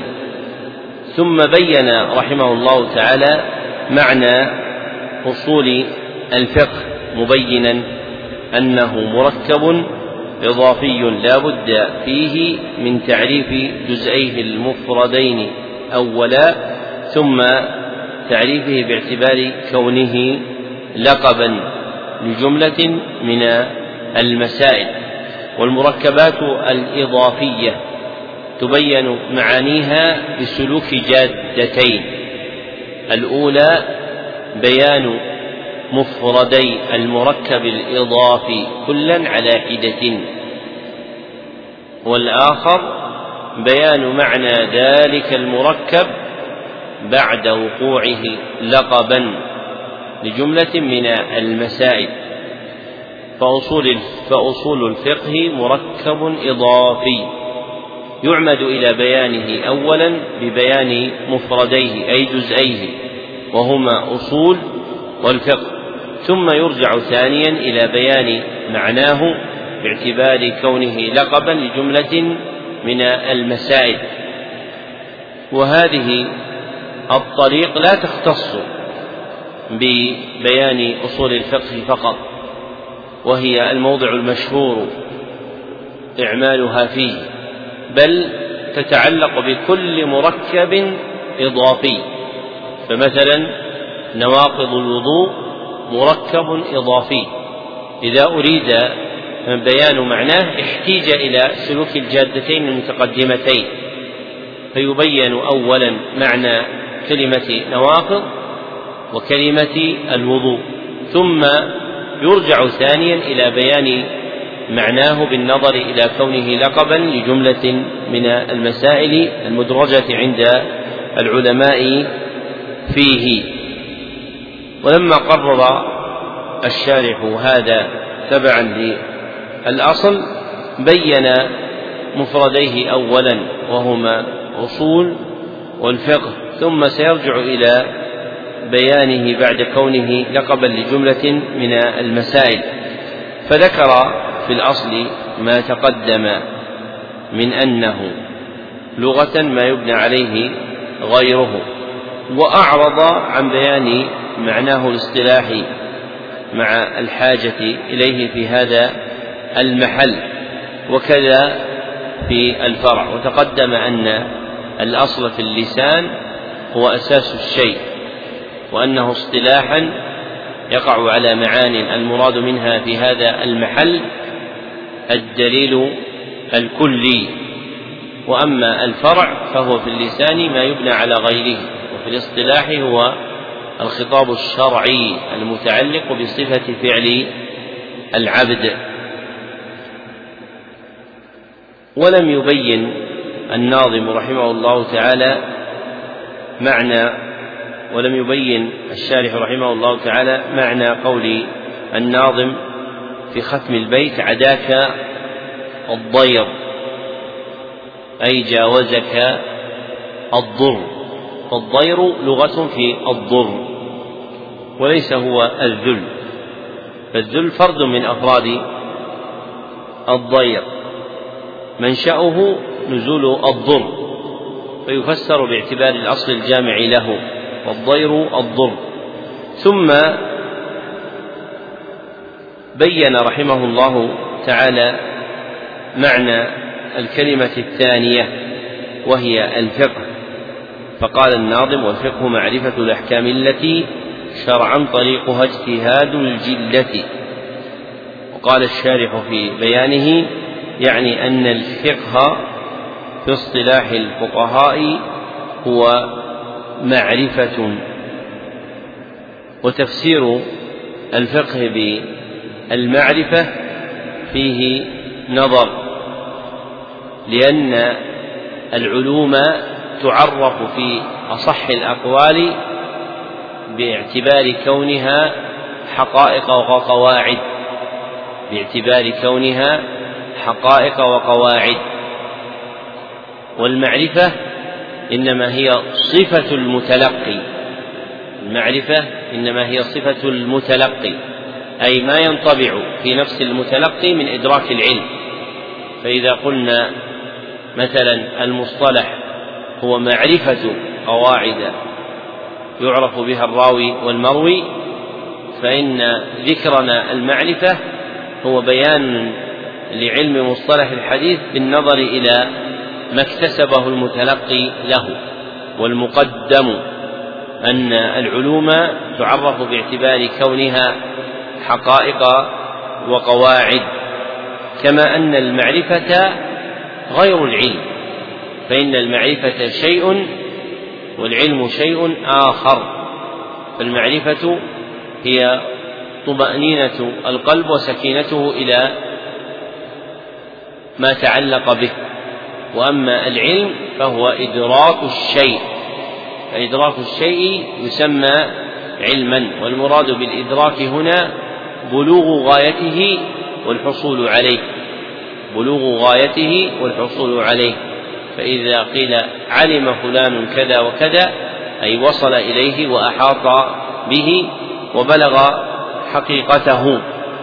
ثم قوله فيها والاجتهاد الاكتساب بالنظر في الأدلة التفصيلية سيأتي بيان الاجتهاد في موضعه. ثم قال والمراد بالأحكام النسب التامة التي هي إثبات أمر لأمر إيجابا أو سلبا يعني أن الحكم اصطلاحا هو إثبات أمر لأمر أو نفيه عنه ومتعلقه التصديق ومتعلقه التصديق لا التصور لأن التصور هو إدراك المفردات والتصديق هو إدراك المركبات والأحكام تتوجه إلى المركبات دون المفردات. قال ابن عاصم في مرتقى الوصول أول ما ندركه تصور وعنه تصديق له تأخر فالأول فأول إدراك معنى مفرد والثاني إدراك معنى مسند. إما على النفي أو الإثبات كلم يقم زيد وعمر. آتي. والمقصود أن الحكم اصطلاحا هو إثبات أمر لأمر أو نفيه عنه. والإيجاب أو السلب لفظان حادثان. يغني عنهما في المواضعة اللغوية الإثبات والنفي. ثم بين أن المعرفة المطلوبة التي ذكر أنها العلم هي بمعنى الظن. والمراد بالظن هنا الظن الغالب لأن مناطه الاجتهاد والاجتهاد لا يكون مثمرا للقطع لأنه لو كان مثمرا للقطع لكان أصل المسألة قطعيا لا يباح فيه الاجتهاد وإنما يثمر ظنا غالبا بأن المسألة هي كذا وكذا عند الناظر فيها والظن الغالب معتد به عند الفقهاء رحمهم الله تعالى في المذاهب الأربعة وهو الراجح خلافا لبعض الظاهرية. ثم ذكر رحمه الله تعالى الاحترازات التي يتقى منه منها مما ذكره في حقيقة الفقه آنفا فحقيقة الفقه آنفا على ما بينه. الشارح هو معرفة الأحكام الشرعية العملية التي طريقها الاجتهاد معرفة الأحكام الشرعية العملية التي طريقها الاجتهاد. وبين الاحترازات المتعلقة بهذا المعنى. فقال فخرج بقوله العلم بالأحكام العلم بالذوات. فخرج بقوله العلم بالأحكام العلم بالذوات والصفات والأفعال فلا يسمى فقها. ومتعلق الفقه هو الأحكام المثبتة أو المنفية دون الذوات أو الصفات اللاحقة لها أو الأفعال الناتجة منها. ثم قال وخرج بقوله شرعا لأنه تقييد للأحكام بكونها شرعية العلم بالأحكام العقلية ضرورية كانت أو نظرية. أي سواء كانت تلك الأحكام العقلية مما يوصف بأنها ضروري أو بأنها نظري فالضروري كالعلم بأن الواحد نصف الاثنين فلا يحتاج فيه إلى نظر واستدلال أو نظري مفتقر للنظر والاستدلال كالعلم بأنه نصف سدس اثني عشر. ثم قال وخرجت أيضا الأحكام العادية التي مردها إلى العادة وهي العرف. فالعادة والعرف يقعان موقعا واحدا في مشهور أقوال الأصوليين. قال ابن عاصم في مرتقى الوصول والعرف ما يعرف عند الناس ومثله العادة دون باس. قال ككون النار محرقة فلا يسمى العلم بشيء من ذلك فقها. فقيد الشرع احترز به من نوعين من الأحكام كما ذكر الشارح أحدهما الحكم العقلي والآخر الحكم العرفي المسمى بالعادي. وبقي حكم ثالث محترز منه وهو الحكم الحسي. وهو الحكم الحسي. فالأحكام أربعة أنواع. أحدها الحكم الشرعي وثانيها الحكم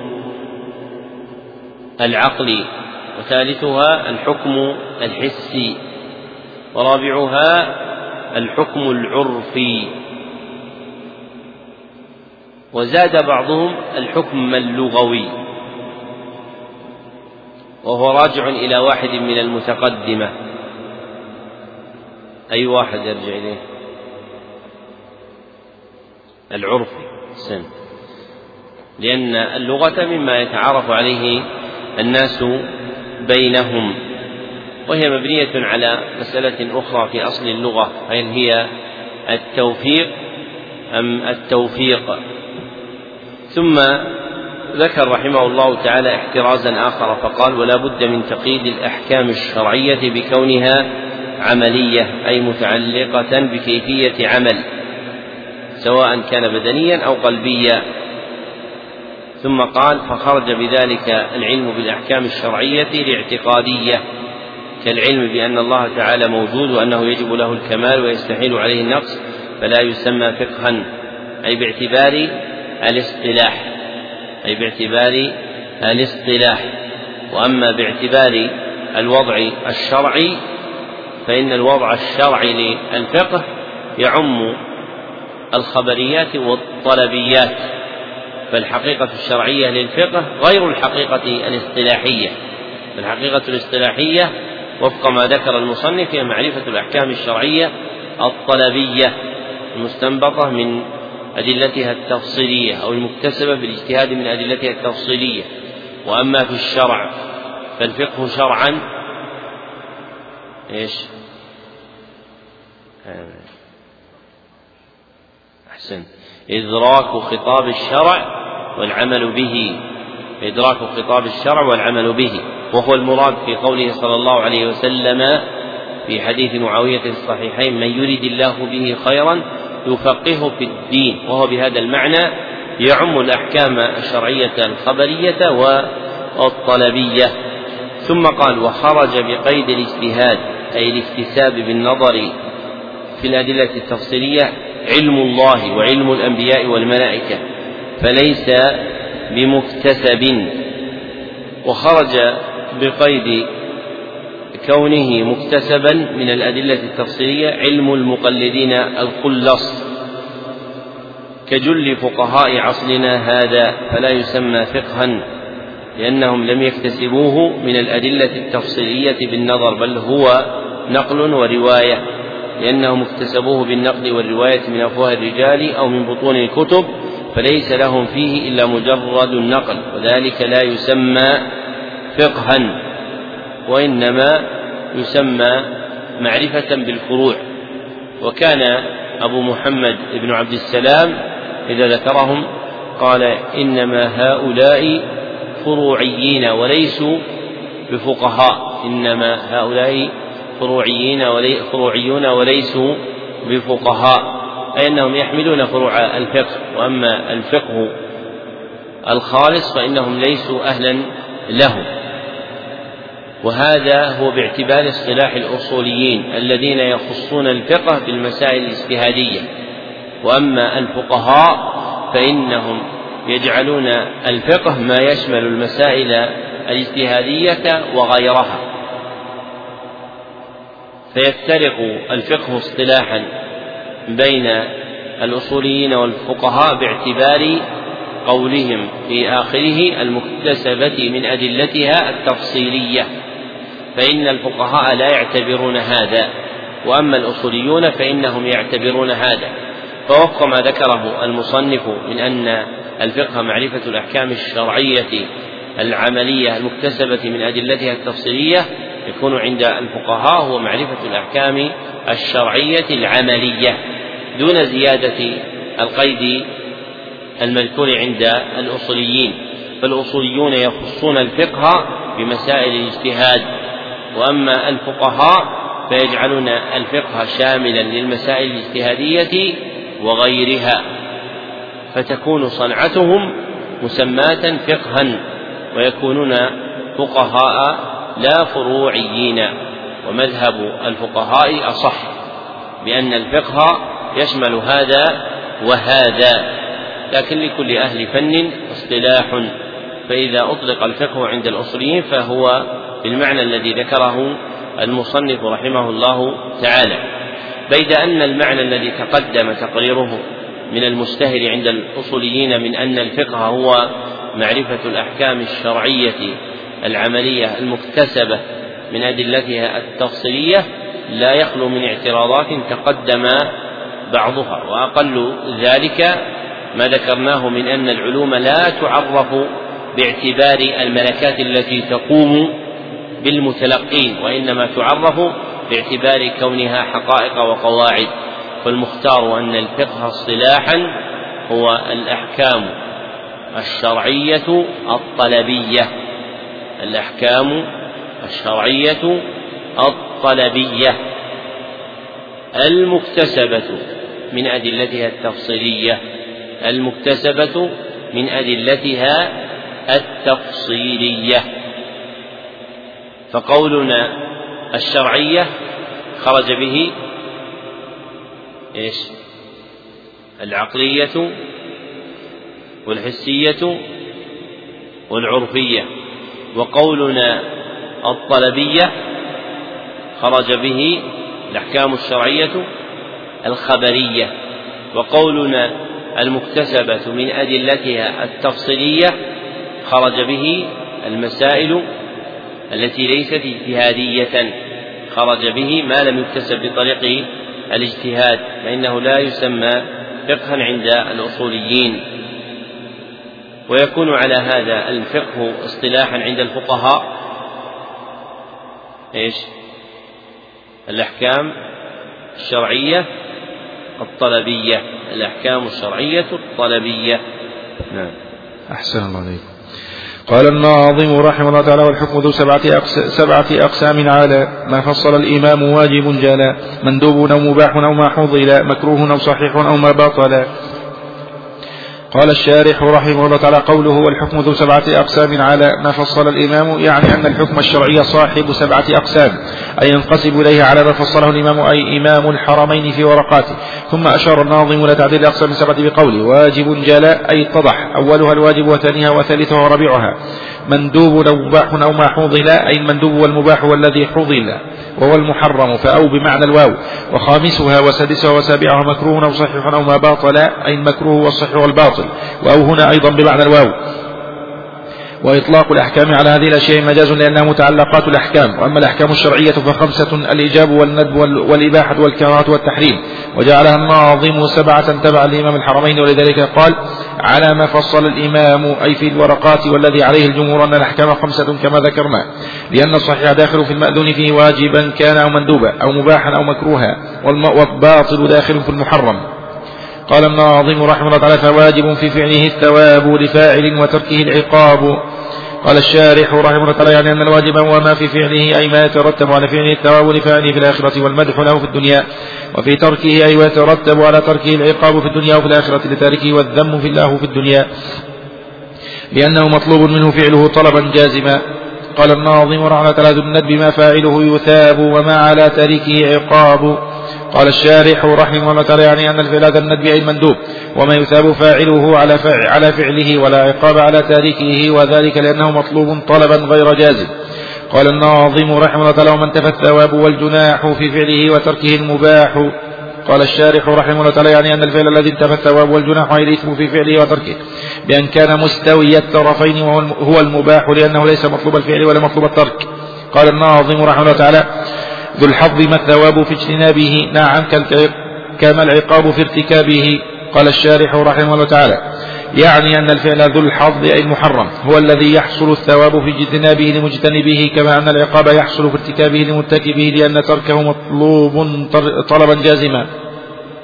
قال الناظم رحمه الله تعالى وما الثواب في اجتنابه ولا وما الثواب في اجتنابه ولا عقاب في الفعل فمكروه جلا. قال الشارح رحمه الله تعالى يعني أن الفعل الذي يحصل الثواب في اجتنابه أي بسبب اجتنابه ولا عقاب على فاعله في الفعل أي فعله فهو مكروه جلا أي وضح. قال الناظم رحمه الله تعالى وما به النفوذ في العقود والاعتداد الصح في الحدود. قال الشارح رحمه الله تعالى يعني أن الوصف الذي يحصل في العقود به أي بسبب الاتصاف به نفوذها والاعتداد بها أي ترتب أثارها عليها والصح أي مسمى بالصحة عند أهل الحدود والعقد يقال له صحيح. قلت وذلك الوصف هو موافقة الفعل ذي الوجهين لإذن الشرع. سواء كان ذلك الفعل عبادة كالصلاة أو معاملة كالبيع. ومعنى كونه ذا وجهين أنه تارة يقع موافقا لإذن الشرع لجمعه الشروط مع انتفاء الموانع فيكون صحيحا وتارة يقع مخالفا له لفقد شرط. شرط شيخنا شرط الشروط. أحسن عليك لفقد شروط أو وجود مانع فيكون فاسدا ومعنى نفوذ العقد والاعتداد ترتب أثره عليه وذلك في الصلاة كعدم طلبها من المكلف ثانيا وفي البيع إباحة التصرف في المبيع من المشتريه قال قال الناظم رحمه الله تعالى وباطل ما فقد النفوذ والاعتداد فدعه المنبوذ.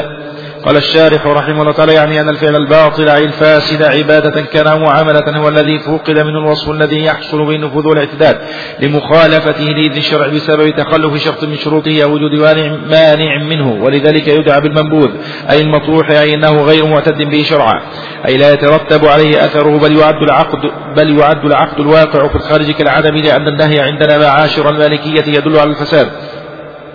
وكذا عند الشافعية إلا لدليل يدل على الصحة وعند أبي حنيفة يدل على الصحة ووجه دلالته على الصحة عنده أنه لو كان لا يصح إذا وقع لم ينهى عنه لأن النهي أخو النفي والقاعدة العربية أن العرب لا تنفي الصفة عن المحل إلا إذا أمكن اتصافه بها فكذلك لا ينهى عن الشيء إلا إذا كان يصح وقوعه وثمرة الخلاف تظهر فيما إذا اشترى إنسان جارية شراء فاسدا أي منهيا عنه في الكتاب أو السنة فعند أبي حنيفة يجوز له وطئها بمجرد الشراء. وكذلك جميع العقود المنهية عنها يترتب عليها أثرها عنده بمجرد حصول العقد لأن النهي عنده يدل على الصحة. وقال الشافعي إن مشتري الجارية, الجارية المذكورة لا يجوز له وطئها ولا بيع ولو بيعت ألف بيع, بيع فإنه ينقض. لأن النهي يدل عنده على الفساد ونحن خالفنا قاعدتنا وراعينا الخلاف فقلنا إن النهي يدل على الفساد. ولكن العقد الفاسد الواقع في الخارج يفيد عندنا شبهة الملك فإذا طرأ عليه مفوت من المفوتات الأربع وهي حوالة السوق أو تغير المبيع أو تلفه أو تعلق حق به ثبت العقد وصح وتقرر الملك بالثمن في المختلف فيه والقيمة, والقيمة في المتفق على فساده. قلت ولا يوصف بالصحة أو الفساد إلا الفعل ذو الوجهين وأما الفعل الذي ليس له إلا وجه واحد كمعرفة الله تعالى ورد الوديعة فإنه لا يوصف بالصحة ولا بالفساد لأنه لا يقع إلا موافقا لإذن الشرع. ذكر المصنف رحمه الله تعالى في هذه الجملة ما عقده الناظم من قسمة الأحكام والمراد بها الأحكام الشرعية فقوله والحكم ذو سبعة أقسام يعني الحكم الشرعي منقسم على سبعة أقسام على ما فصله الإمام يعني إمام الحرمين في ورقاته فأل فيه عهدية يراد بها مصنف الأصل؟ وهو أبو المعالي الجويني رحمه الله تعالى. وقسمة الأحكام الشرعية سبعة أقسام هو طريقة جماعة من الأصوليين مع اختلافهم في المعدود في هذه القسمة والمختار عند محققي الأصوليين أن الحكم الشرعي ينقسم إلى أصلين عظيمين. أحدهما الحكم التكليفي والآخر الحكم الوضعي. فأما الأول وهو الحكم التكليفي فهو اصطلاحا الخطاب الشرعي الطلبي المتعلق بفعل العبد اقتضاء أو تخييرا. الخطاب الشرعي الطلبي المتعلق بفعل العبد اقتضاء أو تخييرا. وأما الثاني وهو الحكم الوضعي فهو الخطاب الشرعي الطلبي بوضع شيء علامة على شيء. الخطاب الشرعي الطلبي بوضع شيء علامة المتعلق بوضع شيء علامة على شيء. شرطا أو سببا أو مانعا. شرطا أو سببا أو مانعا. فالحكم الشرعي لا يخرج عن هذين الأصلين الجامعين وفي كل أقسام كما سيأتي. والتعبير عن الأول بالحكم التكليفي نسبة إلى التكليف مواضعة اصطلاحية حادثة. مبنية على أصل مبتدع في الاعتقاد وهو نفي الحكمة والتعليل عن أفعال الله عز وجل أي تجريد فعل الله عز وجل عن نسبته إلى حكمة لأن الحكمة توهم عند نفاتها عن أفعال الله حاجة الله عز وجل إلى تلك الأفعال. وهم يذكرون هذه المسألة في كتب المعتقد باسم نفي الحاجات والأغراض عن الله عز وجل. وطريقة أهل السنة والجماعة الإيمان بأن أفعال الله عز وجل صادرة عن حكمة كاملة وتعليل تام أدركناه أم لم ندركه وهؤلاء النفاة للحكمة والتعليل عن أفعال الله عز وجل. لما جردوا أمره ونهيه عن الحكمة والتعليل احتاجوا إلى وصف ما خوطبنا به من الأمر والنهي. فلم يمكنهم ذلك إلا بعد تلك المخاطبة بالأحكام إلزاما للعبد بما يشق عليه وتحميله بما لا منفعة له منه في حكمة ولا تعليل إلهيين فسموه تكليفا فهذه التسمية معدول عنها لمجانبتها الخطاب الشرعي مع ما تضمنته من معان باطلة فإن الأحكام الشرعية ليست آصارا وأغلالا وثقلا على العبد حتى تكون تكليفا بل هي لذة وسكينة وطمأنينة نفس لا تستقر روحه إلا بها فمصطلح التكليف مما ينبغي نفيه في المواضعات الاصطلاحية الأصولية. أشار إلى ما ذكرناه أبو العباس بن تيمية وتلميذه أبو عبد الله ابن القيم. وارتضى الثاني منهما تسميته بالعبودية. فإنه قال في كلام له في مدارج السالكين وقواعد العبودية التي تدور عليها خمسة الواجب إلى آخر ما ذكر من الأحكام المشهورة. وهذا المسلك في مجافاة الخطاب الشرعي والمصير إلى مواضعات اصطلاحية منافية له فاش في علم أصول الفقه. ومنشأه ما ذكره ابن خلدون في المقدمة لما ذكر علم أصول الفقه فقال داخلته العقليات فنحته عن الشرعيات أي مزج بالعلوم العقلية فصار في بعض مطالبه أجنبيا عن الخطاب الشرعي فينبغي أن يجتهد في رده إليه. ثم بين الشارح رحمه الله تعالى مضمن ما ذكره الناظم من تعديد أقسام الحكم السبعة وأنها الواجب والمندوب والمباح وما حضل ومعنى ما حضل أي ما حضر فالحضل هو الحظر والمراد به المنع والمنع عندهم اسمه المحرم. وخامسها وسادسها وسابعها المكروه والصحيح والباطل. فهذه هي الأحكام السبعة وفق ما ذكره الناظم تبعا لصاحب الأصل. وتعقب الشارح ذلك بقوله وإطلاق الأحكام على هذه الأشياء مجاز لأنها متعلقات الأحكام. أي فعل العبد أي فعل العبد والحكم ينظر إليه باعتبار صدوره من الحاكم وهو خطاب الشرع لا باعتبار تعلقه بالمحكوم عليه وهو العبد فذكر الواجب والمندوب والمباح والمكروه والصحيح والباطل ذكر لها باعتبار تعلقها بالعبد وكان جديرا بالناظم وصاحب الأصل أن يذكراها باعتبار كونها صادرة من صاحب الشرع. لهذا قال الشارح وأما الأحكام الشرعية يعني باعتبار تعلقها بالخطاب الشرعي فخمسة الإيجاب والندب والإباحة والكراهة والتحريم. فيعبر عنها بألفاظ تدل أو فيعبر عنها بأقوال تدل على صدورها من الحاكم.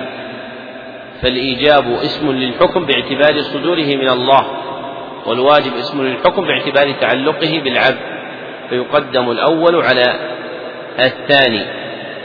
وهذه الألقاب الموضوعة للأحكام الخمسة مما عدل في جملة منها عن الخطاب الشرعي. فالأولان وهما الإيجاب والندب سمي في الخطاب الشرعي بالفرض والنفل. وأبين شيء على ذلك الحديث الإلهي عند البخاري عن أبي هريرة رضي الله عنه وفيه قول الله تعالى وما تقرب إلي عبدي بشيء أحب إلي مما افترضته عليه وما يزال عبدي يتقرب إلي بالنوافل الحديث. والإباحة هي في الخطاب الشرعي التحليل. وأما الكراهة فهي كذلك وأما الكراهة والتحريم فهما كذلك في الخطاب الشرعي. فصارت هذه الأحكام الخمسة معدودة بحسب الوضع الشرعي الفرض والنفل والتحليل والكراهة والتحريم. ثم ذكر رحمه الله تعالى أن هذه الأحكام جعلها الناظم سبعة تبعا لإمام الحرمين والذي عليه الجمهور أن الأحكام خمسة كما ذكرنا لأن الصحيح داخل في المأذون فيه واجبا كان أو مندوبا أو مباحا أو مكروها والباطل داخل في المحرم. زد على هذا أن الصحة والبطلان هما أثران مترتبان على الحكم الوضعي فمتعلقهما متعلق آخر سوى هذه الأحكام الخمسة. فإن هذه الأحكام الخمسة هي الأحكام التكليفية كما سلف. وأما الصحة والبطلان فمتعلقهما الحكم الوضعي وهما من الآثار الناتجة عنه وليس من أقسامه. فإن الحكم الوضعي له ثلاثة أقسام. الأول الشرط والثاني السبب والثالث المانع. وهذه الأحكام لها آثار منها الصحة والبطلان والرخصة والعزيمة. فينتظم القول على ما ذكرنا من قسمة الحكم الشرعي إلى قسمين هما الحكم التكليفي والوضعي. وقسمة الأول منهما وهو الحكم التكليفي إلى خمسة أقسام هي الفرض والنفل والتحليل والكراهة والتحريم. وينقسم الثاني منهما وهو الوضعي إلى ثلاثة أقسام هي السبب والشرط والمانع. ثم أتبع الناظم ما ذكره من تعديد تلك الأقسام ببيان حقائق تلك الأحكام بقوله فواجب في فعله الثواب لفاعل وتركه العقاب ذو الندب ما فاعله يثاب وما على تاركه يعاقب عقاب إلى آخر ما ذكر. وهذا المأخذ في بيان الأحكام الشرعية معدول عنه لأنه تعريف للأحكام باعتبار لوازمها أي ما ينشأ عنها. فالواجب مثلا ينشأ عنه استحقاق الثواب لفاعله واستحقاق العقاب لتاركه. والأحكام لا تعرف باعتبار اللوازم وإنما تعرف باعتبار حقائقها الملازمة ذواتها. وهذه الآثار الناشئة هي التي يسميها علماء المنطق التعريف بالرسم والمقدم عندهم التعريف بالحد. قال في السلم المنورق معرف إلى ثلاثة قسم حد ورسم ولفظي علم. ويريدون بالرسم ما يعرف باعتبار الأثر الناشئ عنه كالمذكور ها هنا. والمقدم في بيان الحقائق وتعريفها بالحدود لأن الحدود تفيد تمييز المحدود عن غيره في أصح أقوال أهل العلم وهو اختيار أبي العباس ابن تيمية الحفيد. فإذا عرف الواجب باعتبار حده ميز عن غيره مما يشاركه في الطلب وهو المندوب. وقل هكذا في سائر المذكورات من الأحكام. وقوله في بيان الواجب يعني أن الواجب هو ما في فعله أي ما يترتب على فعله. وذكر الترتب أحسن مما طواه صاحب الورقات والناظم من جعل الواجب ما في فعله الثواب وفي فعله العقاب. لأن العقاب قد ينفذ في بعض أفراد التاركين وقد لا ينفذ.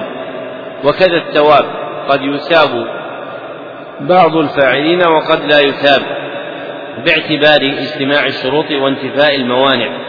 فذكر الترتب احتراز من هذا الإيراد وأحسن من ذكر الترتب أن يعبر بالاستحقاق فإنه الموافق للخطاب الشرعي بأن يقال هو الذي يستحق فاعله الثواب ويستحق تاركه العقاب. ومحل ذلك اجتماع الشروط وانتفاء الموانع. وعلى ما تقدم من أن الأوفق تبيين هذه الأحكام باعتبار حقائقها فيكون الإيجاب هو الخطاب الشرعي. الطلبي مقتضي للفعل اقتضاء جازما. المقتضي للفعل اقتضاء جازما. وتقدم أن المعروف في خطاب الشرع تسميته بالفرض. ويكون الندب حينئذ هو الخطاب الشرعي الطلبي المتضمن إيش؟ المقتضي الخطاب الشرعي الطلبي المقتضي طلب الفعل اقتضاء غير لازم غير لازم وتقدم أنه يسمى شرعا النفي وأما الثالث وهو المباح وهو الإباحة فهو الخطاب الشرعي الطلبي المخير بين الفعل والترك. الخطاب الشرعي الطلبي المخير بين الفعل والترك. وتقدم أنه يسمى شرعا التحليل. وأما الكراهة فهي الخطاب الشرعي الطلبي المقتضي للترك اقتضاء جازم غير جازم. الخطاب الشرعي الطلبي المقتضي للترك اقتضاء غير جازم. وتقدم أنه يسمى شرعا الكراهة فالوضع الشرعي موافق للوضع الاصطلاحي. وأما التحريم فهو الخطاب الشرعي الطلبي المتضمن المقتضي للترك اقتضاء لازم جازما الخطاب الشرعي الطلبي المقتضي للترك اقتضاء جازما وهذه الأوضاع المتقدم ذكرها تفيد أن الفرض والنفل يجتمعان في إرادة الطلب ويفترقان في أن الطلب في الفرض جازم وفي النفل غير جازم. كما أن الكراهة والتحريم يجتمعان في طلب في الكف يجتمعان في الكف ويفترقان في أن الكف المطلوب في التحريم مجزوم به أما في الكراهة فغير مجزوم به وتتوسط الإباحة وهي التحليل بين الفعل والترك فيكون العبد مخيرا فيها إن شاء فعلها وإن شاء تركها. هذا هو المختار باعتبار في بيان هذه الأحكام باعتبار حقائقها.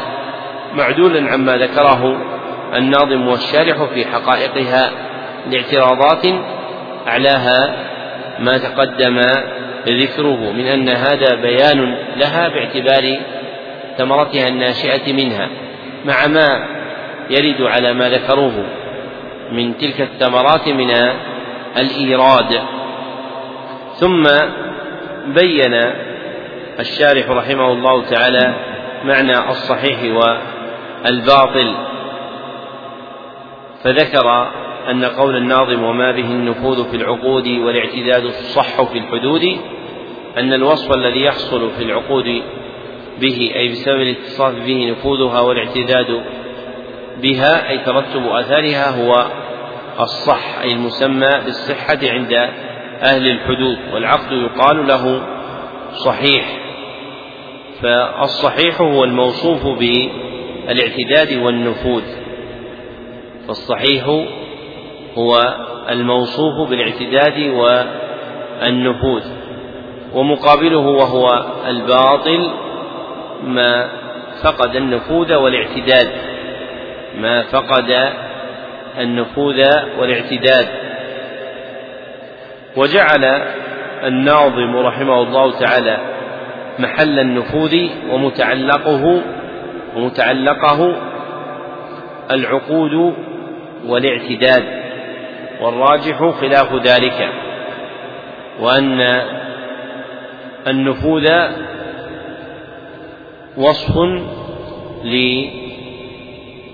للعقود والاعتداد وصف للعبادات أن النفوذ وصف للعقود وأن الاعتداد وصف للعبادات فيقال في العبادة معتد بها ويقال في العقد إنه نافذ ويجوز وصف العقود بالاعتداد باعتبار ما يتعلق بفعل العبد وأن ذمته تبرأ. فالمراد بالاعتداد اصطلاحا براءة الذمة. فالمراد بالاعتداد اصطلاحا براءة الذمة. والمراد بالنفوذ اصطلاحا ما لا يقدر متعاطيه على رفعه. ما لا يقدر متعاطيه على رفعه. فالعقد الصحيح المبرم بين الطرفين إذا انعقد لا يستطيع المشارك فيه أن يرفعه بعد انعقاده. ثم نبه الشارح إلى أن الوصف بالصحة هو موافقة الفعل للوجهين لإذن الشرع سواء كان في عبادة أو معاملة. وكان ينبغي تعريف الصحة بهذا الاعتبار أي بملاحظته. فالصحة اصطلاحا هي الخطاب الشرعي الطلبي المتعلق بوصف ما يحتمل وجهين بموافقة الشرع. الخطاب الشرعي الطلبي المتعلق بوصف ما يحتمل وجهين بموافقة الشرع. وقولنا ما يحتمل وجهين أي ما يمكن الحكم عليه بوجهين متقابل بأمرين متقابلين أي ما يمكن الحكم عليه بأمرين متقابلين. فمثلا إذا توضأ العبد وضوءا مستكملا شروطه يمكن أن يوصف بالصحة والبطلان وتتميز الصحة بموافقة خطاب الشرع. ويعلم منه أن البطلان يتميز بمخالفة خطاب الشرع فحينئذ يكون البطلان اصطلاحا والخطاب الشرعي الطلبي المتعلق بوصف ما يحتمل وجهين بمخالفة مخالفة خطاب الشرع الخطاب الشرعي الطلبي المتضمن وصف ما يحتمل وجهين بمخالفة خطاب الشرع. وهذان المعنيان المتعارف عليهما في اصطلاح الأصوليين بالصحة والبطلان يذكران غالبا في الخطاب الشرعي بالقبول والرد. يذكران غالبا في الخطاب الشرعي بالقبول والرد. فالمقبول هو الصحيح والمردود هو الباطل. وذكر الشارح رحمه الله تعالى في أثناء بيانه للباطل ما يثمره النهي ويدل عليه وهو الفساد أم عدمه؟ وهي المسألة المعروفة عند الأصوليون عند الأصوليين باقتضاء النهي الفساد وفيها خلاف ذكره الشارح. فقال لأن النهي عندنا معاشر المالكية يدل على الفساد وكذا عند الشافعية إلا لدليل يدل على الصحة. فأصل وضع النهي عندهم اقتضاؤه الفساد. وأما الحنابلة فإنهم يفرقون بين المنهيات. باعتبار متعلقها فما كان عائدا إلى ذات الشيء أو شرطه فهو مفيد الفساد. وما كان راجعا إلى ذات الشيء أو شرطه فهو مفيد للفساد. واختلفوا فيما عدا ذلك واختلفوا فيما عدا ذلك. وأما الحنفية فإنه يدل على الصحة. ومثل المصنف رحمه الله تعالى للمسألة المذكورة في اختلاف الأصوليين فيها بفرع وهو من اشترى إنسانا وهو من اشترى جارية شراء فاسدا أي منهيا عنه في الكتاب والسنة. فعند أبي حنيفة يجوز له وطئها بمجرد الشراء لأن النهي لا يقتضي الفساد. وكذا جميع العقود المنهي عنها يترتب عليها أثرها عنده بمجرد حصول العقد. وقال الشافعي إن مشتري الجارية لا يجوز له وطئها ولو بيعت ألف بيع فإنه ينقض لأن النهي يدل عنده على الفساد. وكذا الحنابلة فإنهم لا يجوزون وطأها لفساد بيعها. قال ونحن يعني المالكية خالفنا قاعدتنا وهي أن النهي يقتضي الفساد وراعينا الخلاف. فقلنا إن النهي يدل على الفساد ولكن العقد الفاسد الواقع في الخارج يفيد عندنا شبهة الملك. فإذا طرأ عليه مفوت من المفوتات الأربعة ثبت العقد وصح وتقرر الملك بالثمن في المختلف فيه والقيمة في المتفق على فساده. وهذا تفصيل للمالكية في المسألة. والمفوتات الأربع عندهم هي حوالة السوق يعني تغيره في سعر المبيع أو تغير المبيع نفسه أو تلفه أو تعلق حق به. فلأثر هذه المفوتات عدلوا عن أصل القاعدة عندهم في النهي أنه يقتضي الفساد وصححوا العقد. ثم أوجبوا القيمة في المتفق على فساده من البيع المنعقد في شراء الجارية في المثال المذكور. والراجح أن ما يثمره النهي ينظر فيه إلى أربعة موارد. أولها رجوع النهي إلى الشيء نفسه. رجوع النهي إلى الشيء نفسه. فيفيد الفساد كبيع الكلب.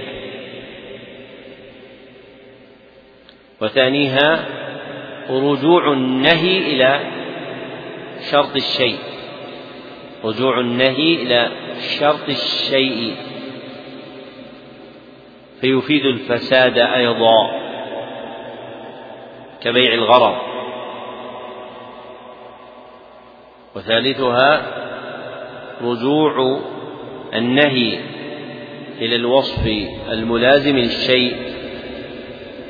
رجوع النهي إلى الوصف الملازم للشيء فيفيد الفساد أيضا كصلاة السكران. كصلاة السكران. في قوله لا تقربوا الصلاة وأنتم سكارى. رابعها رجوع النهي إلى أمر خارج عن ذلك. رجوع النهي إلى أمر خارج عن ذلك. فلا يفيد الفساد. فلا يفيد الفساد. كصلاة الحاقن كصلاة الحاقن نعم. أحسن الله عليكم. قال الناظم رحمه الله تعالى الفقه من علم أخص مسجلا والعلم معرفة معلوم, معلوم على ما هو به في ما هو في الحال به والجهل ما. تصور الشيء على خلاف ما هو به وقيل نفي العلم نفي العلم بنفس مقصود فكن ذا فهم. قال قال الشارح رحمه الله تعالى والفقه من علم أخص مسجلا يعني أن الفقه بالمعنى المتقدم أخص من العلم خصوصا, خصوصا مطلقا لصدق العلم على معرفة الفقه والنحو وغيرهما. فكل فقه علم ولا عكس. وكذا بالمعنى اللغوي فإن الفقه لغة الفهم والعلم لغة المعرفة وهو أعم منه. نقف يا شيخ على هذا. شوف الإخوان بدأوا يستأذنون الكلمة ويتعبوا خلاص نقف على هالجملة هذه وفي الليل إن شاء الله نسهر مع أصول الفقه إن شاء الله. الله الجميع المحب الحمد لله رب العالمين وصلى الله وسلم على عبد رسوله محمد وآله وصحبه أجمعين.